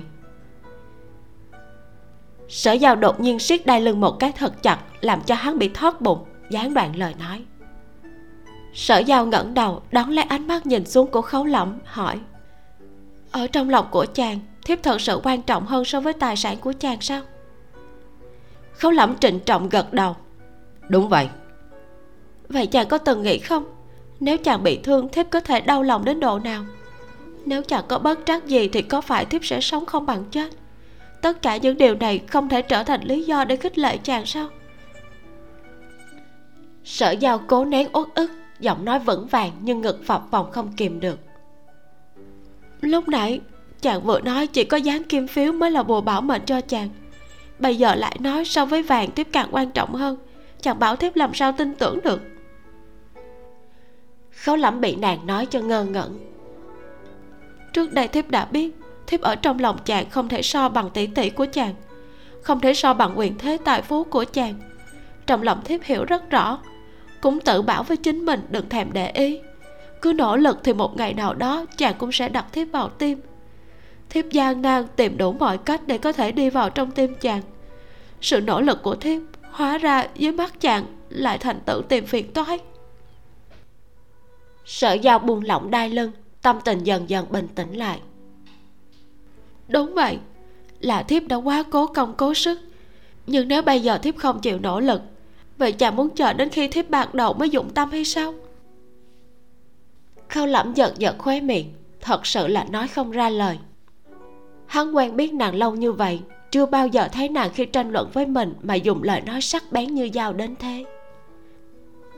Sở giao biết được cơ quan mở ra tráp binh khí, nhét tất cả sổ sách và kim phiếu khế đất vào lại. Vật hồi nguyên chủ, nàng nói. Thiếp không muốn ngay thời điểm mấu chốt này mà nổi giận với chàng chàng vẫn còn có đại sự phải làm. Nhưng mà bây giờ nghĩ lại, coi bộ thiếp đã tự đánh giá mình quá cao. Thiếp mà có nổi giận thì cũng đâu có ảnh hưởng gì tới chàng đâu. Chỉ cần ôm kim phiếu vào lòng thì khấu đại nhân chính là thiên hạ vô địch rồi sau đó, nàng đi đến bên cửa sổ, ngồi xuống, không nói gì nữa. Khâu lẩm cổng tráp binh khí, rời khỏi khách điếm, đi về hướng thành lâu. Viên thiếu cẩn và sở tiêu theo sát phía sau. Thấy hắn bước đi rất chậm, đầu hơi cúi xuống như là đang suy nghĩ sự tình. Vì thế, hai người cũng bảo trì trầm mặc, không quấy rầy hắn. Sở tiêu do dự, không biết rốt cuộc nên đi theo tới thành lâu hay nên đợi ở khách điếm chuyện quân địch công thành, hắn đã nghe được nhiều nhưng lại chưa từng gặp qua. Rất muốn xem liễu ngôn bạch hợp tác với khấu lẫm sẽ có thể cứu được con tin hay không. Nhưng nếu xem thì không tránh khỏi phải thấy máu. Hắn thật túng quẫn, không biết nên quyết định thế nào. Cửa thành đóng chặt, đi lên thành lâu nhìn ra ngoài. Liễu ngôn bạch dưới sự bảo vệ của ngô việt và ngô gia quân đang ở ven thành bày trận. Ngô việt xa xa nhìn thấy khấu lẫm vẫy tay ra hiệu cho hắn bèn quay trở lại. Đạp lên tường thành, phi thân lên thành lâu cao ngất, nói, khấu chỉ huy sứ. Khấu lẩm quét mắt một cái lên y phục của hắn đang mặc, hỏi, sao lại cởi áo giáp ra?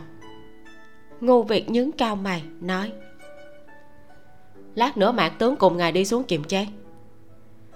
Mặc áo giáp còng kềnh không đủ linh hoạt khâu lẩm cũng đang mặc một bộ y phục dạ hành. Khâu lẩm ghét bỏ hắn vướng bận, nói không cần. Người bảo vệ tốt phòng tuyến thứ hai là được. Bằng không, bản quan còn phải lo cho người. Còn nữa, kim trì vệ không đủ sức. Người đều tin bên người mang tới đi khách điếm canh trường tốt hơn. Biểu tỷ công ở khách điếm. Ngô việt dĩ nhiên không phản đối, lập tức làm theo. Sau khi phân bố xong, khâu lãm đứng trên thành lâu, nhìn liễu ngôn bạch dơ thước đo đạc hết sức chuyên chú bày trận. Trong đầu nghĩ đến những lời trách cứ mới vừa rồi của sở giao còn có vẻ mặt của nàng khi trách cứ hắn. Nửa ngày cũng không chớp mắt. Mãi đến khi tầm mắt càng ngày càng mơ hồ, đôi mắt đau xót thì hắn mới lấy lại tinh thần chớp vài cái. Liễu ngôn bạch bố trí huyện âm trận chỉ dùng nửa canh giờ, sau đó trở lại thành lâu. Ngay giữa thành lâu đặt một chiếc bàn cao, trên bàn là thanh thất huyền cầm, không có ghế dựa. Liễu ngôn bạch đứng ở sau bàn vô luận nhìn thế nào thì ngô việt trước sau vẫn cảm thấy trận pháp này không đáng tin cậy. Liễu tiến sĩ chỉ cần bài trúc trống và chuông nhạc túi nước lại lấy sự tơ nói lại thật sự có hiệu quả chứ? Liễu ngôn bạch cởi ra bao tay ngón tay hợp lại đặt trên dây đàn cũng không ngẩng đầu lên nói ngô tướng quân không ngại đi xuống thử xem. Được. Ngô việt không nói hai lời lại từ thành lâu phi thân xuống, nhập vào trong trận, cao giọng hô to.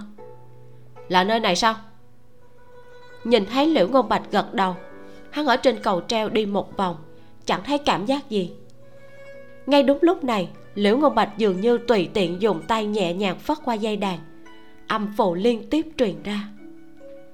Trên thành lâu mọi người còn đang mơ hồ, nhưng ngoài thành, ngô việt đột nhiên bịch lại lỗ tai gương mặt anh tuấn nhăn nhúm nhúm gió thành một cục. Liễu ngôn bạch không muốn lãng phí sức lực, chỉ gãy thử một chút như vậy. Nhưng nhiêu đó hiển nhiên cũng đã quá đủ. Mọi người nhìn thấy phản ứng của ngô việt, nơi nào còn dám xem thường vị tiên sinh nhìn như văn nhược này. Trong nháy mắt, sĩ khí tăng cao. Sở tiêu đối với trận pháp này cực kỳ hiếm lạ, hỏi. Lão sư, ở quốc tử giám, vì sao trước nay ngài chưa từng dạy qua? Liễu ngôn bạch cười đáp. Quốc tử giám có quy củ không được giáo thụ đệ tử những thứ bàn môn tả đạo này. Nhận ra tính sát thương của trận pháp sở tiêu biểu hiện hứng thú nồng hậu hỏi. Sao có thể gọi là bàn môn tả đạo? Lão sư học được trận pháp này từ đâu vậy? Liễu ngôn bạch trả lời. Tự học. Nếu người muốn học sau này ta sẽ dạy ngươi đa tạ lão sư sở tiêu vui mừng khôn xiết. Viên thiếu cẩn vội vàng xen vào. Lão sư đồ nhi cũng muốn học. Liễu ngôn bạch chỉ cười không nói chuyển mắt nhìn về phía khấu lẩm nói. Đại nhân tốt nhất ngài cũng nên xuống dưới thử trước một lần. Khấu lẩm cổng tráp binh khí dáng người thẳng tóc mặt hướng về phía hoàng hôn nhìn chăm chú ánh nắng chiều không nhúc nhích hình như là không nghe được. Sở tiêu giúp đỡ kêu một tiếng đại nhân. Khâu lẩm hoảng hốt hoàng hồn. Hả? Liễu ngôn bạch chỉ chỉ cầu treo nói. Hạ quan cho rằng tốt nhất ngài nên bịch lại hai tay. Trước tiên tiến vào trong trận thi triển khinh công và binh khí. Nếm thử một chút trình độ tiếp thu sóng âm. Được. Khâu lẩm cởi xuống tráp binh khí lấy ra một cây cời lửa bằng thép nguyên chất. Hai tay vặn một cái ở phần giữa cây cời lửa được kéo dài gấp đôi. Đang chuẩn bị đóng lại đeo tráp binh khí lên lưng một lần nữa. Hắn thoáng nhìn tường kép trong tráp. Nơi đó là giang sơn hắn vừa mới thu phục về. Động tác của hắn tạm dừng, sơ cứng một hồi lâu, rồi thò tay vào trong vạt áo, lôi ra một bàn lượng kim phiếu giấu ở ngực cất vào tráp. Sau đó, hắn khép lại tráp gỗ tử đàn, nâng tráp dứt khoát ném cho viên thiếu cận đột nhiên không kịp phòng ngừa, viên thiếu cẩn vươn đôi tay đón lấy, mới phát hiện tráp này vô cùng nặng. Khâu lỏng dặn, giúp bản hoàng bảo vệ cho tốt. Viên thiếu cẩn gật đầu dạ thưa đại nhân.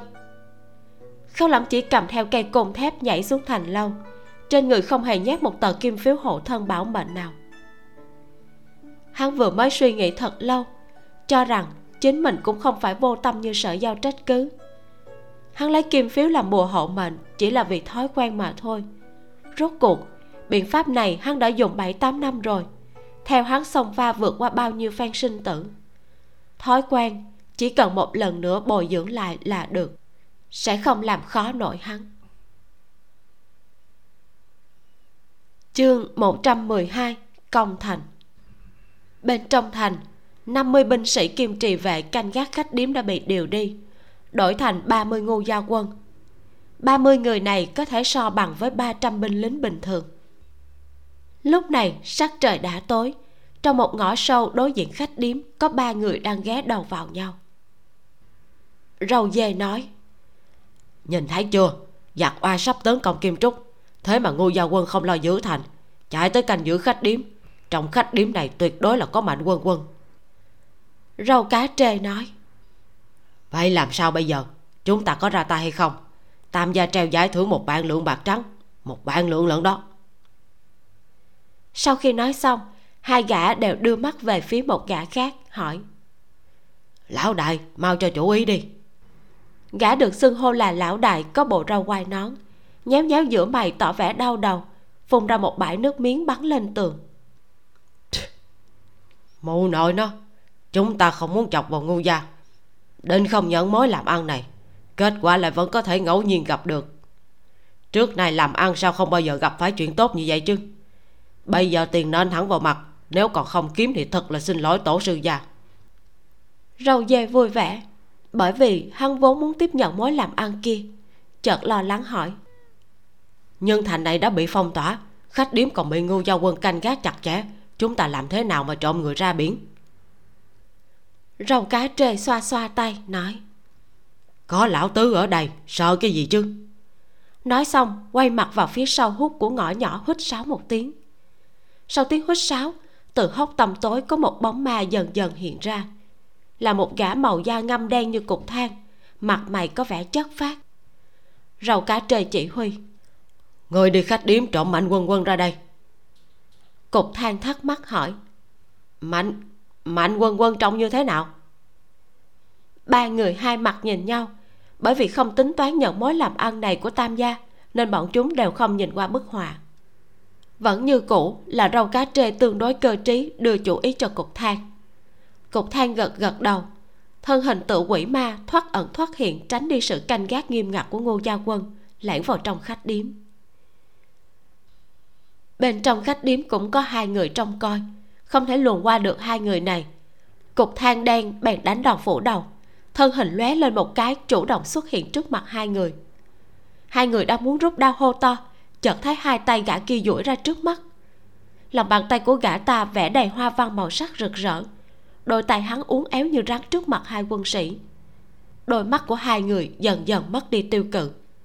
Hai quân sĩ cũng không té xỉu, chỉ là mơ màng hồ đồ đứng bất động cục thang lục soát từng phòng một lần. Dựa theo chỉ dẫn của rau cá trê, mạnh quân quân là đại mỹ nhân nổi danh giang nam. Cứ bắt nữ nhân nào đẹp nhất trong khách điếm nhất định không sai. Với nguyên tắc này, cục thang đang phân vân tuyển lựa giữa sở giao và mạnh quân quân. Cuối cùng, chọn về mặt nam trang chỉ cần liếc mắt một cái thì nhìn ra ngay là một đại mỹ nhân. Sau khi hạ mê dược, cục thang khiêng sở giao ra khỏi khách điếm đến căn nhà bên hông toàn bộ người trong nhà này đã bị làm cho hôn mê. Nhìn không thấy mặt sở giao chỉ thấy trang phục rau cá trê ngẩn người hỏi. Ta kêu người đi bắt mỹ nhân người khiêng một nam nhân trở về. Nhưng khi cục than ném sở giao lên giường thuận tay cởi búi tóc và bóc ra bộ ri của nàng bà gã kia lập tức nhìn không chớp mắt. Ồ khó trách là một trong tám đại mỹ nhân của giang nam. Râu dê nuốt nước miếng duỗi tay muốn sờ soạn gương mặt nõn nà của nàng hơn là lão đài râu quay nón hung hăng đập lên mu bàn tay của hắn một cái. Làm cái gì thế? Râu dê ngượng ngùng thu tay. Ta chỉ cảm khái chút thôi. Mạnh tiểu thư này đứng hạng thứ tư trong tám đại mỹ nhân. Vậy ba người đầu tiên phải đẹp tới mức nào? Đẹp đến mức nào thì có quan hệ gì tới ngươi? Rau quai nón trừng mắt lườm hắn một cái rồi nhìn về phía cục than nói.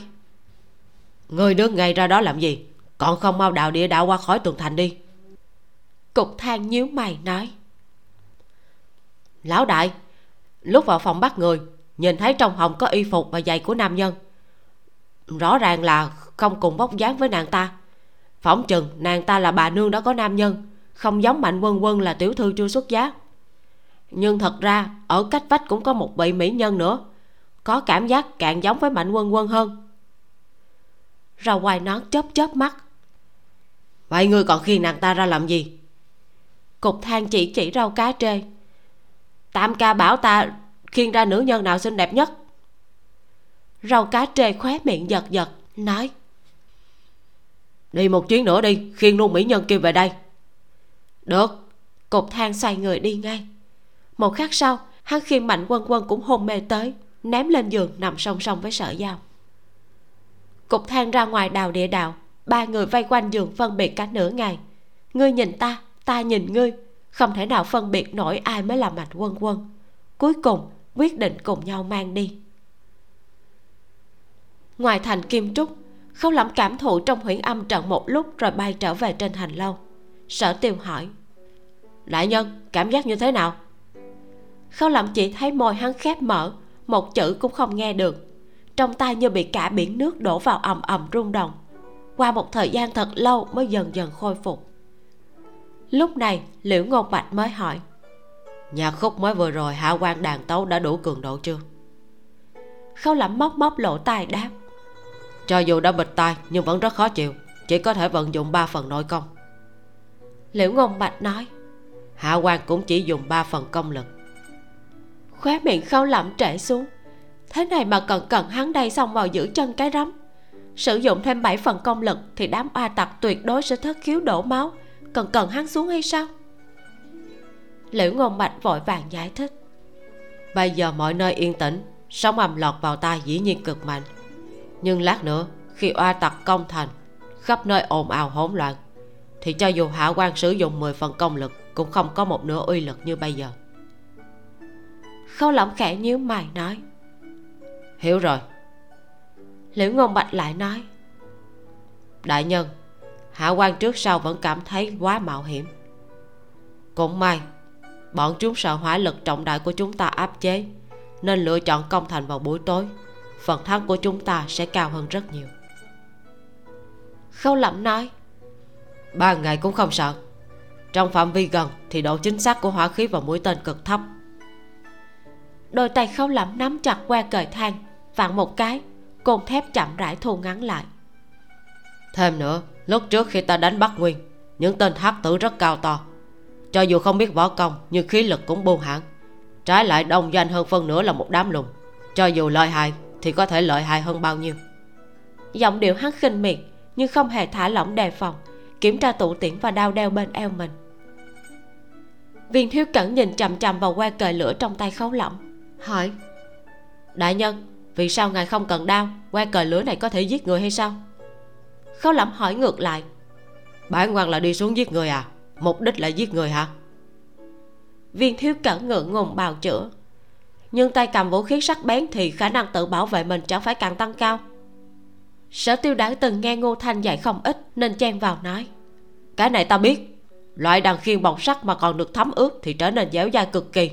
Đao kiếm chém vào không dễ phá ngược lại còn có thể bị bật lại. À thì ra là vậy.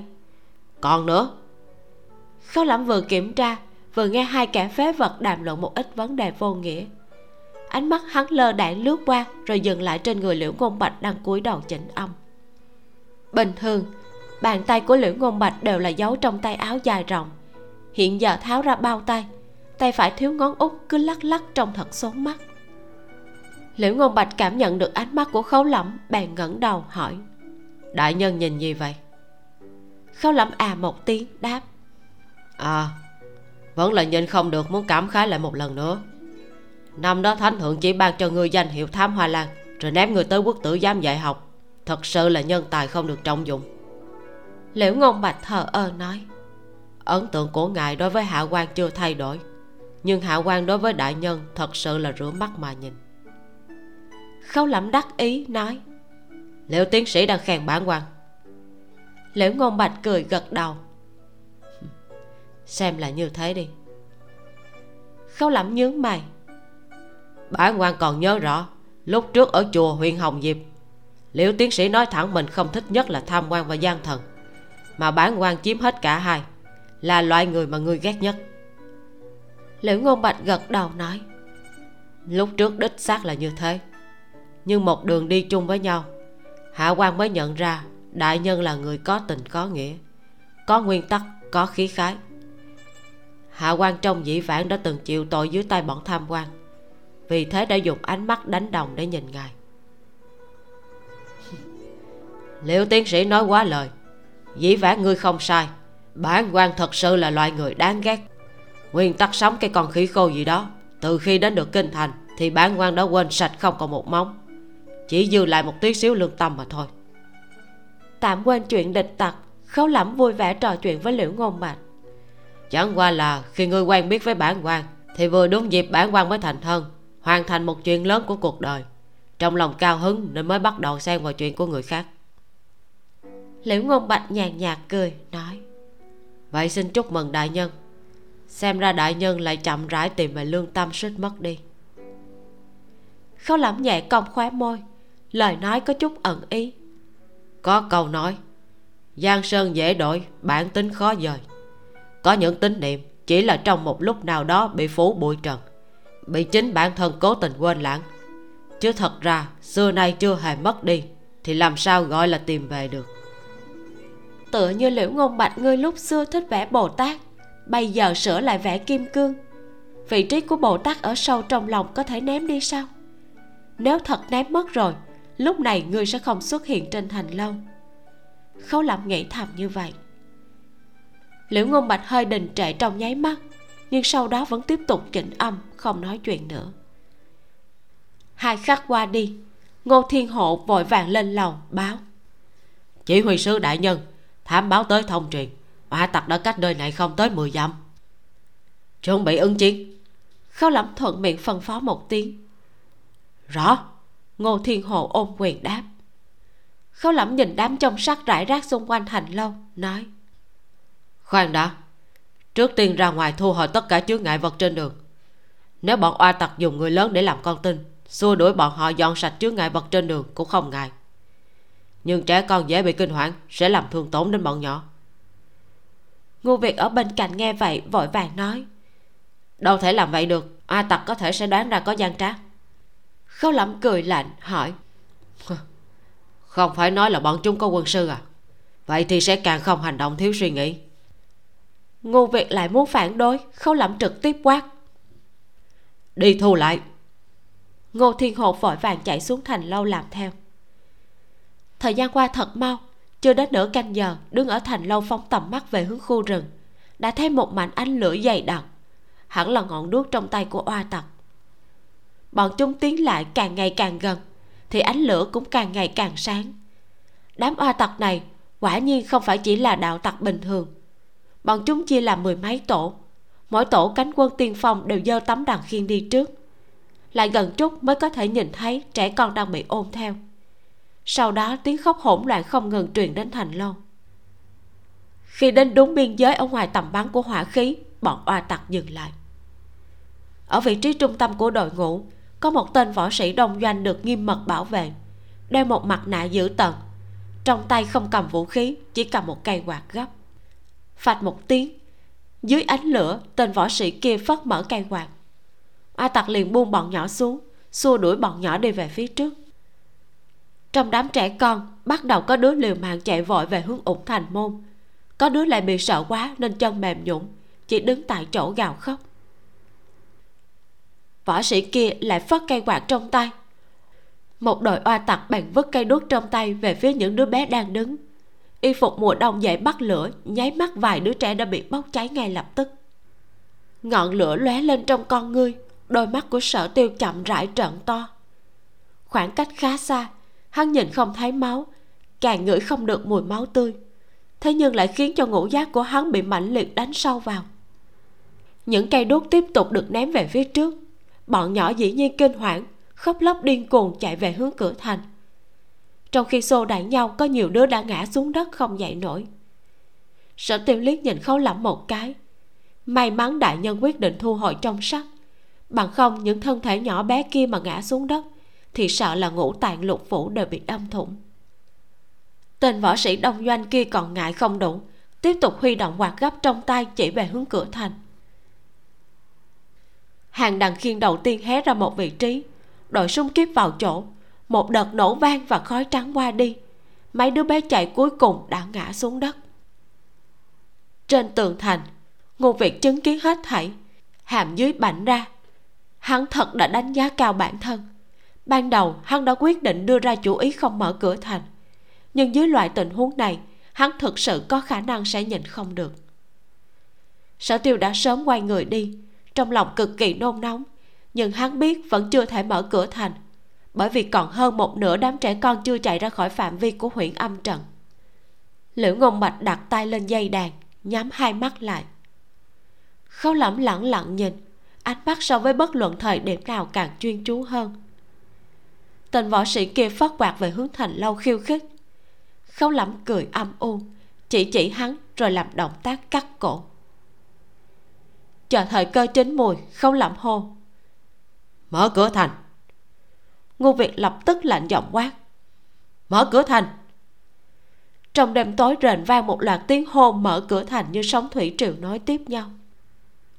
Khi thấy cửa thành chậm rãi mở ra, võ sĩ đông doanh kia lại vung cây quạt lên. Hàng người đầu tiên chung tay nâng tấm đằng khiên cao cao hơi nghiêng hướng lên trời. Những tấm đằng khiên đặt san sát bên nhau tựa như những cây nắm khổng lồ. Liễu ngôn bạch lập tức khải dây đàn. Oa tặc đang chuẩn bị mạnh mẽ tấn công đột nhiên đồng loạt lộ ra vẻ mặt thống khổ.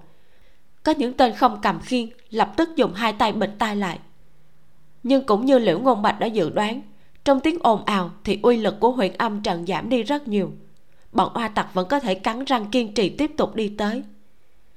Trên thành lâu hỏa khí công kích đập vào mấy tấm đằng khiên căn bản không gây nổi tác dụng gì. Ngừng khâu lẩm nhét kính lỗ tai la lớn siết chặt tay nắm cây côn thép phi thân khỏi tường thành. Chân hắn vừa chạm đất, lập tức mượn lực bật người lên. Đậu trên tấm đàn khiên đang tạo thành chiếc nắm che côn thép trong tay nện xuống, nháy mắt gây nhiễu trận hình của bọn oa tặc. Đám oa tặc lắp bắp kinh hãi, đồng loạt nhắm vào khấu lẫm nhưng khấu lẫm chỉ gõ một côn xong liền phi thân đi, lại công kích một đội khác. Tiếng đàn của liễu ngôn bạch càng ngày càng dồn dập, khí thế bừng bừng, giống như vạn quân tấn công khiến cho người sợ hãi bọn oa tặc càng thêm thống khổ không chịu nổi. Vừa phải ứng phó với sự tấn công không hề có kết cấu của khấu lẫm, vừa phải lui về phía sau. Lúc này, cửa thành đã mở rộng, bọn nhỏ đồng loạt ồ vào. Hai đội binh lính cũng ào ra từ hai cửa hông của ủng thành, bế lên những đứa bé bị thương ngã xuống đất. Dưới nách trái cắp một bé, phải cắp một bé, các binh lính nhanh như chớp đi vòng vào thành. Trên thành lâu, mọi người đều nóng lòng như lửa đốt, chỉ ngóng trong cửa thành mau khép lại bởi vì tốc độ của khấu lẫm so với lúc trước chậm đi không ít. Phản ứng cũng càng thêm trì độn. Hiển nhiên, thể lực đã sắp chống đỡ hết nổi. Viên thiếu cẩn quay đầu nhìn liễu ngôn bạch. Thấy trên mặt của tiên sinh mồ hôi tụ lại dưới cằm rồi nhỏ giọt không ngừng xuống đàn. Không xong rồi. Ngô vị kinh hãi quát lên. Chỉ thấy trong đám oa tặc có hai binh sĩ võ nghệ cao cường tách khỏi hàng ngũ, chạy về hướng rừng cây hai bên. Nơi đó đúng là chỗ đặt trận. Vút một tiếng, khâu lẩm bắn ra tụ tiễn xuyên thẳng vào một gã lại xoay người đuổi theo gã kia, rút đao bên hông một nhát mất mạng. Trong khoảnh khắc nguy hiểm đó thì cửa thành rốt cuộc khép lại. Khâu lẩm lập tức bước ra, được hỏa khí trong tay binh lính trên hành lâu yểm hộ, phi thân bay trở về thành lâu. Khi vừa đáp xuống, bước chân lão đảo suýt nữa là té ngã. Ngô việt bội phục không thôi, đang muốn nói chuyện thì phát hiện trên vai của khấu lẩm không biết khi nào đã bị oa đao chém cho một nhát, sâu đến nỗi có thể thấy xương. Khấu chỉ huy sứ, vai của ngài một vết thương nhỏ mà thôi, bản quan về lại khách điếm sẽ xử lý. Thật ra thì khấu lẩm đau đến nghiến răng, nhưng lại làm ra vẻ tiêu sái xua xua tay. Đồng thời, ở trong lòng đang thầm mắng bản thân, sao mà cứ thích xen vào chuyện của người khác? Bài giáo huấn, người tốt sẽ không được đền đáp, chẳng lẽ đã quên? Lần này là lần cuối cùng, tuyệt đối là lần cuối cùng. Khâu lẩm tiếp nhận tráp binh khí từ trong tay của viên thiếu cẩn, thu hồi cung thép, đeo tráp trên lưng, nói các người thủ thành, bản quan đi trước. Hiện tại thủ thành không khó, không cần phải chờ ngày mai viện quân tới. Bọn oa tặc có khả năng sẽ phải rút lui. Sở tiêu! Khấu lẩm đang chuẩn bị về lại khách điếm, thì nghe viên thiếu cẩn hô to. Vừa quay đầu, lại thấy sở tiêu ở sau lưng hắn hôn mê bất tỉnh. Có lẽ đã thấy vết thương máu me bê bết trên vai hắn. Khấu lẩm thật là giận sôi máu. Đúng là cái đồ phế vật. Hắn đẩy viên thiếu cẩn đang đỡ sở tiêu sang một bên chính mình đưa tay đỡ. Bởi vì hắn biết thật mau sở giao sẽ tỉnh lại. Nhưng hắn đợi một hồi lâu, sở tiêu vẫn hôn mê như cũ, không có chút nào có dấu hiệu tỉnh lại. Không làm thắc mắc vỗ vỗ mặt của sở tiêu, chẳng lẽ sở giao ngủ rồi? Khi nàng không thanh tỉnh thì không có cảm ứng với sở tiêu. Không đúng, chớ nói lúc trước mới tức giận mắng hắn một hồi. Chỉ cần nghĩ là hắn đang ở chỗ này liều mạng, nàng đâu thể nào có khả năng ngủ được nếu không phải ngủ, vậy chính là rơi vào trạng thái hôn mê. Khâu lẩm ngây ngốc một lát, đột nhiên hoàn hồn, ném xuống sở tiêu hốt hoảng phóng vào trong thành. Đại nhân! Viên thiếu cẩn nhanh chóng tiếp được sở tiêu, quay đầu nhìn khấu lẩm biến mất như một cơn gió, còn nhanh nhẹn hơn so với vừa rồi từ ngoài thành chạy trốn trở về. Khấu lẩm dục ngựa phi về khách điếm, nhìn thấy chung quanh ngu do quân canh giữ kín mít cũng không có dị trạng gì, trong lòng an tâm một chút. Nhưng khi tiến vào khách điếm nhìn hai phó tướng canh giữ bên trong, đôi mắt không có tiêu cự ngồi ngay ngốc. Còn tim của khấu lẩm thích chặt. Bước nhanh tiến lên đá mỗi người một cú. Hai người bột bột ngã xuống đất rồi rốt cuộc thanh tỉnh ai? Khâu lẩm đã vòng qua thang nhảy lên lầu hai, đẩy cửa thật mạnh. Giao giao. Phòng không lớn, nhìn không sót thứ gì. Không có người. Hắn mở hết ngăn tủ nhìn một lần. Thật sự là không có người hai phó tướng của ngô giao quân tỉnh táo lại đi theo lên, kinh hoảng nhớ lại đã thấy được một bóng đen. Không đợi bọn họ nói xong khâu lẩm tông cửa xong qua cách vách, mặc kệ cái gì là nam nữ cách biệt, một chân đá văng cửa. Mạnh quân quân cũng không có ở trong phòng. Hắn ra khỏi phòng của mạnh quân quân, đứng ở hành lang lầu hai, nhìn nhìn cửa sổ trên đỉnh chóp mái nhà, lạnh lùng hướng về phía hai phó tướng nói. Đi kêu ngô việt tới đây. Ngô việt đang một lòng thủ thành nghe nói biểu tỷ và sở giao đều mất tích cũng cuốn quýt chạy về hướng khách điếm. Dặn dò hai thân tính kia chớ có tiết lộ ra ngoài. Hắn tiến vào khách điếm. Khấu lẩm vẫn đứng lặng ở hành lang lầu hai. Khấu chỉ huy sứ, sao lại thế này? Khi hắn chạy như bay lên lầu khấu lẩm cũng nhích người đến cửa thang lầu, chợt ra tay đập một chưởng tấn công ngu việt. Tuy thể lực của khấu lẩm đã tiêu hao, nhưng ngực của ngu việt cũng ăn một chưởng đau đớn bị đẩy bật về phía sau, suýt nữa là lăn xuống lầu ngô việt tuy bực nhưng không dám đánh trả bởi vì thật sự thủ hạ của hắn không bảo vệ người cho đàng hoàng. Chưa đứng vững khâu lẩm đã nhảy đến trước mặt hắn ra tay bóp chặt cổ của ngô việt hỏi. Bản hoàng vậy mà lại bị thằng nhãi của người lừa thảm. Tam gia ra tiền ở chợ đen mua mạnh quân quân là ngươi đúng không? Ngô tam thiếu.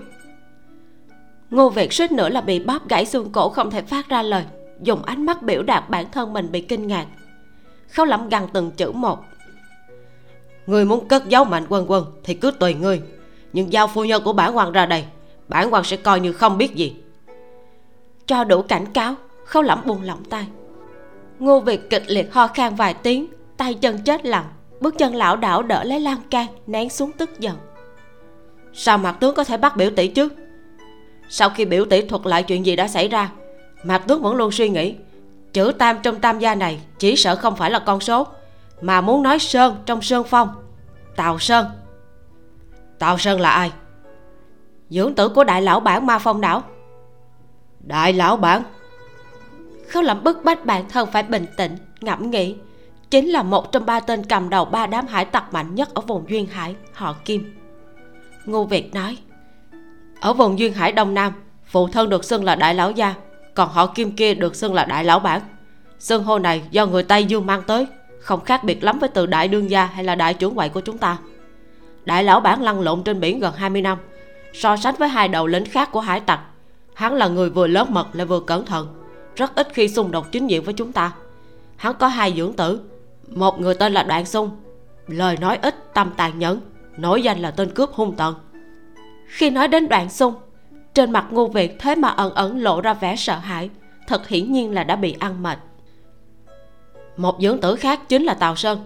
Người này có thể nói nhiều thứ tiếng nước ngoài, buôn bán lanh lợi giỏi giang, phụ trách kinh doanh của đại lão bản. Tạm dừng một lát, lòng bàn tay của hắn mướt mồ hôi lạnh, nói tiếp. Tào sơn có một đặc điểm rất đặc thù, là yêu thích sưu tầm mỹ nhân.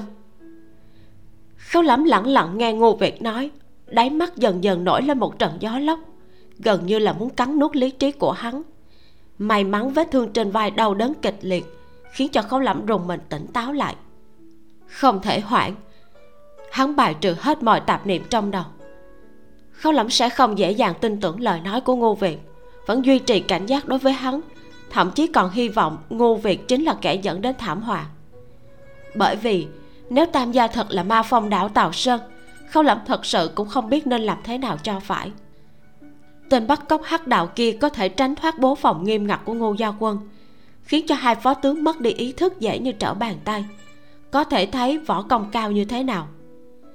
Dựa theo hai phó tướng nói, bọn họ đã mất đi ý thức khoảng hơn một canh giờ. Nếu vậy, kẻ bắt cóc đã sớm thoát khỏi kim trúc mấy chục dặm. Hiện giờ không chừng cũng đã lên thuyền ra biển. Mà phòng đảo không phải trung nguyên, không thể vòng một khoảng trên bản đồ rồi tùy ý điều động nhân mã đào ba thước đất lùng bắt ngô khang an đã đấu với đại lão bản nửa đời người cũng không có thể chiếm lại được ma phong đảo. Khâu lạp hắn đây dựa vào cái gì mà cùng vòng huống chi, hắn còn rất sợ nước. Xét đến cùng, rốt cuộc vì sao hắn phải nhúng tay vào trận cứu con tin hôm nay? Khâu lẩm cười khẩy tự dễu lão thiên khốn nạn quả thật là tính xấu không đổi. Luôn muốn dạy hắn không được làm người tốt. Hắn nhìn qua phía ngô việt thấy bộ dáng của ngô việt cũng hoang mang lo sợ, lên tiếng ra mệnh lệnh. Đi cổng sở tiêu về khách điếm. Sở giao nhất định sẽ tỉnh lại, chỉ cần để sở tiêu tiếp tục vận huyết là có thể từ miệng sở giao biết được chân tướng. Sau khi ngô việt rời khỏi, khâu lỏng vốn cũng đã không còn một chút sức lực nào. Bèn ngồi bệt xuống thang lầu, cơ bắp căng chặt, hai tay đặt trên đầu gối. Chỉ chốc lát sau hắn cắn răng đứng dậy trở về phòng đi xử lý miệng vết thương trên vai bị oa đao chém trúng. Tự trách hối hận cùng với tự oán tuổi thân gì đó đều là vô dụng. Hắn cần thiết phải bình phục càng sớm càng tốt. Nhất định phải khôi phục thể chất và tinh thần ở trạng thái tốt nhất để ứng phó. Kết thúc phần 21 Như vậy là A Giao đã bị bắt mang đi. Khấu đại nhân phải làm sao đây? Chuyện đang dần dần đi đến kết thúc Cho nên khó khăn và nguy hiểm cứ liên tiếp xảy ra. Chuyện này chưa xong thì chuyện khác lại tới. Hãy đón xem phần 22 để biết A Giao bị bắt đi đâu Và khấu đại nhân làm sao để đoạt lại vợ nha. Vẫn như thường lệ, sẽ có rất nhiều bất ngờ chờ đợi A Giao và đại nhân ở phía trước. Hôm nay, mình khá là oải cho nên là không có tâm trạng để nói nhảm nữa.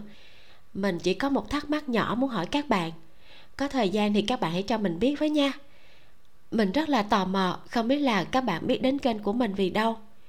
Vì tìm truyện mà gặp được kênh của mình, hay là do youtube gợi ý, hay là được bạn bè giới thiệu. Nhưng dù là vì đâu thì mình vẫn rất vui vì các bạn đã đến và nghe mình đọc truyện cộng với lãm nhảm sau mỗi phần truyện. Mình cảm ơn các bạn rất là nhiều. Hẹn gặp lại các bạn trong phần sau nha. Mình là vi miu, xin chào và hẹn gặp lại.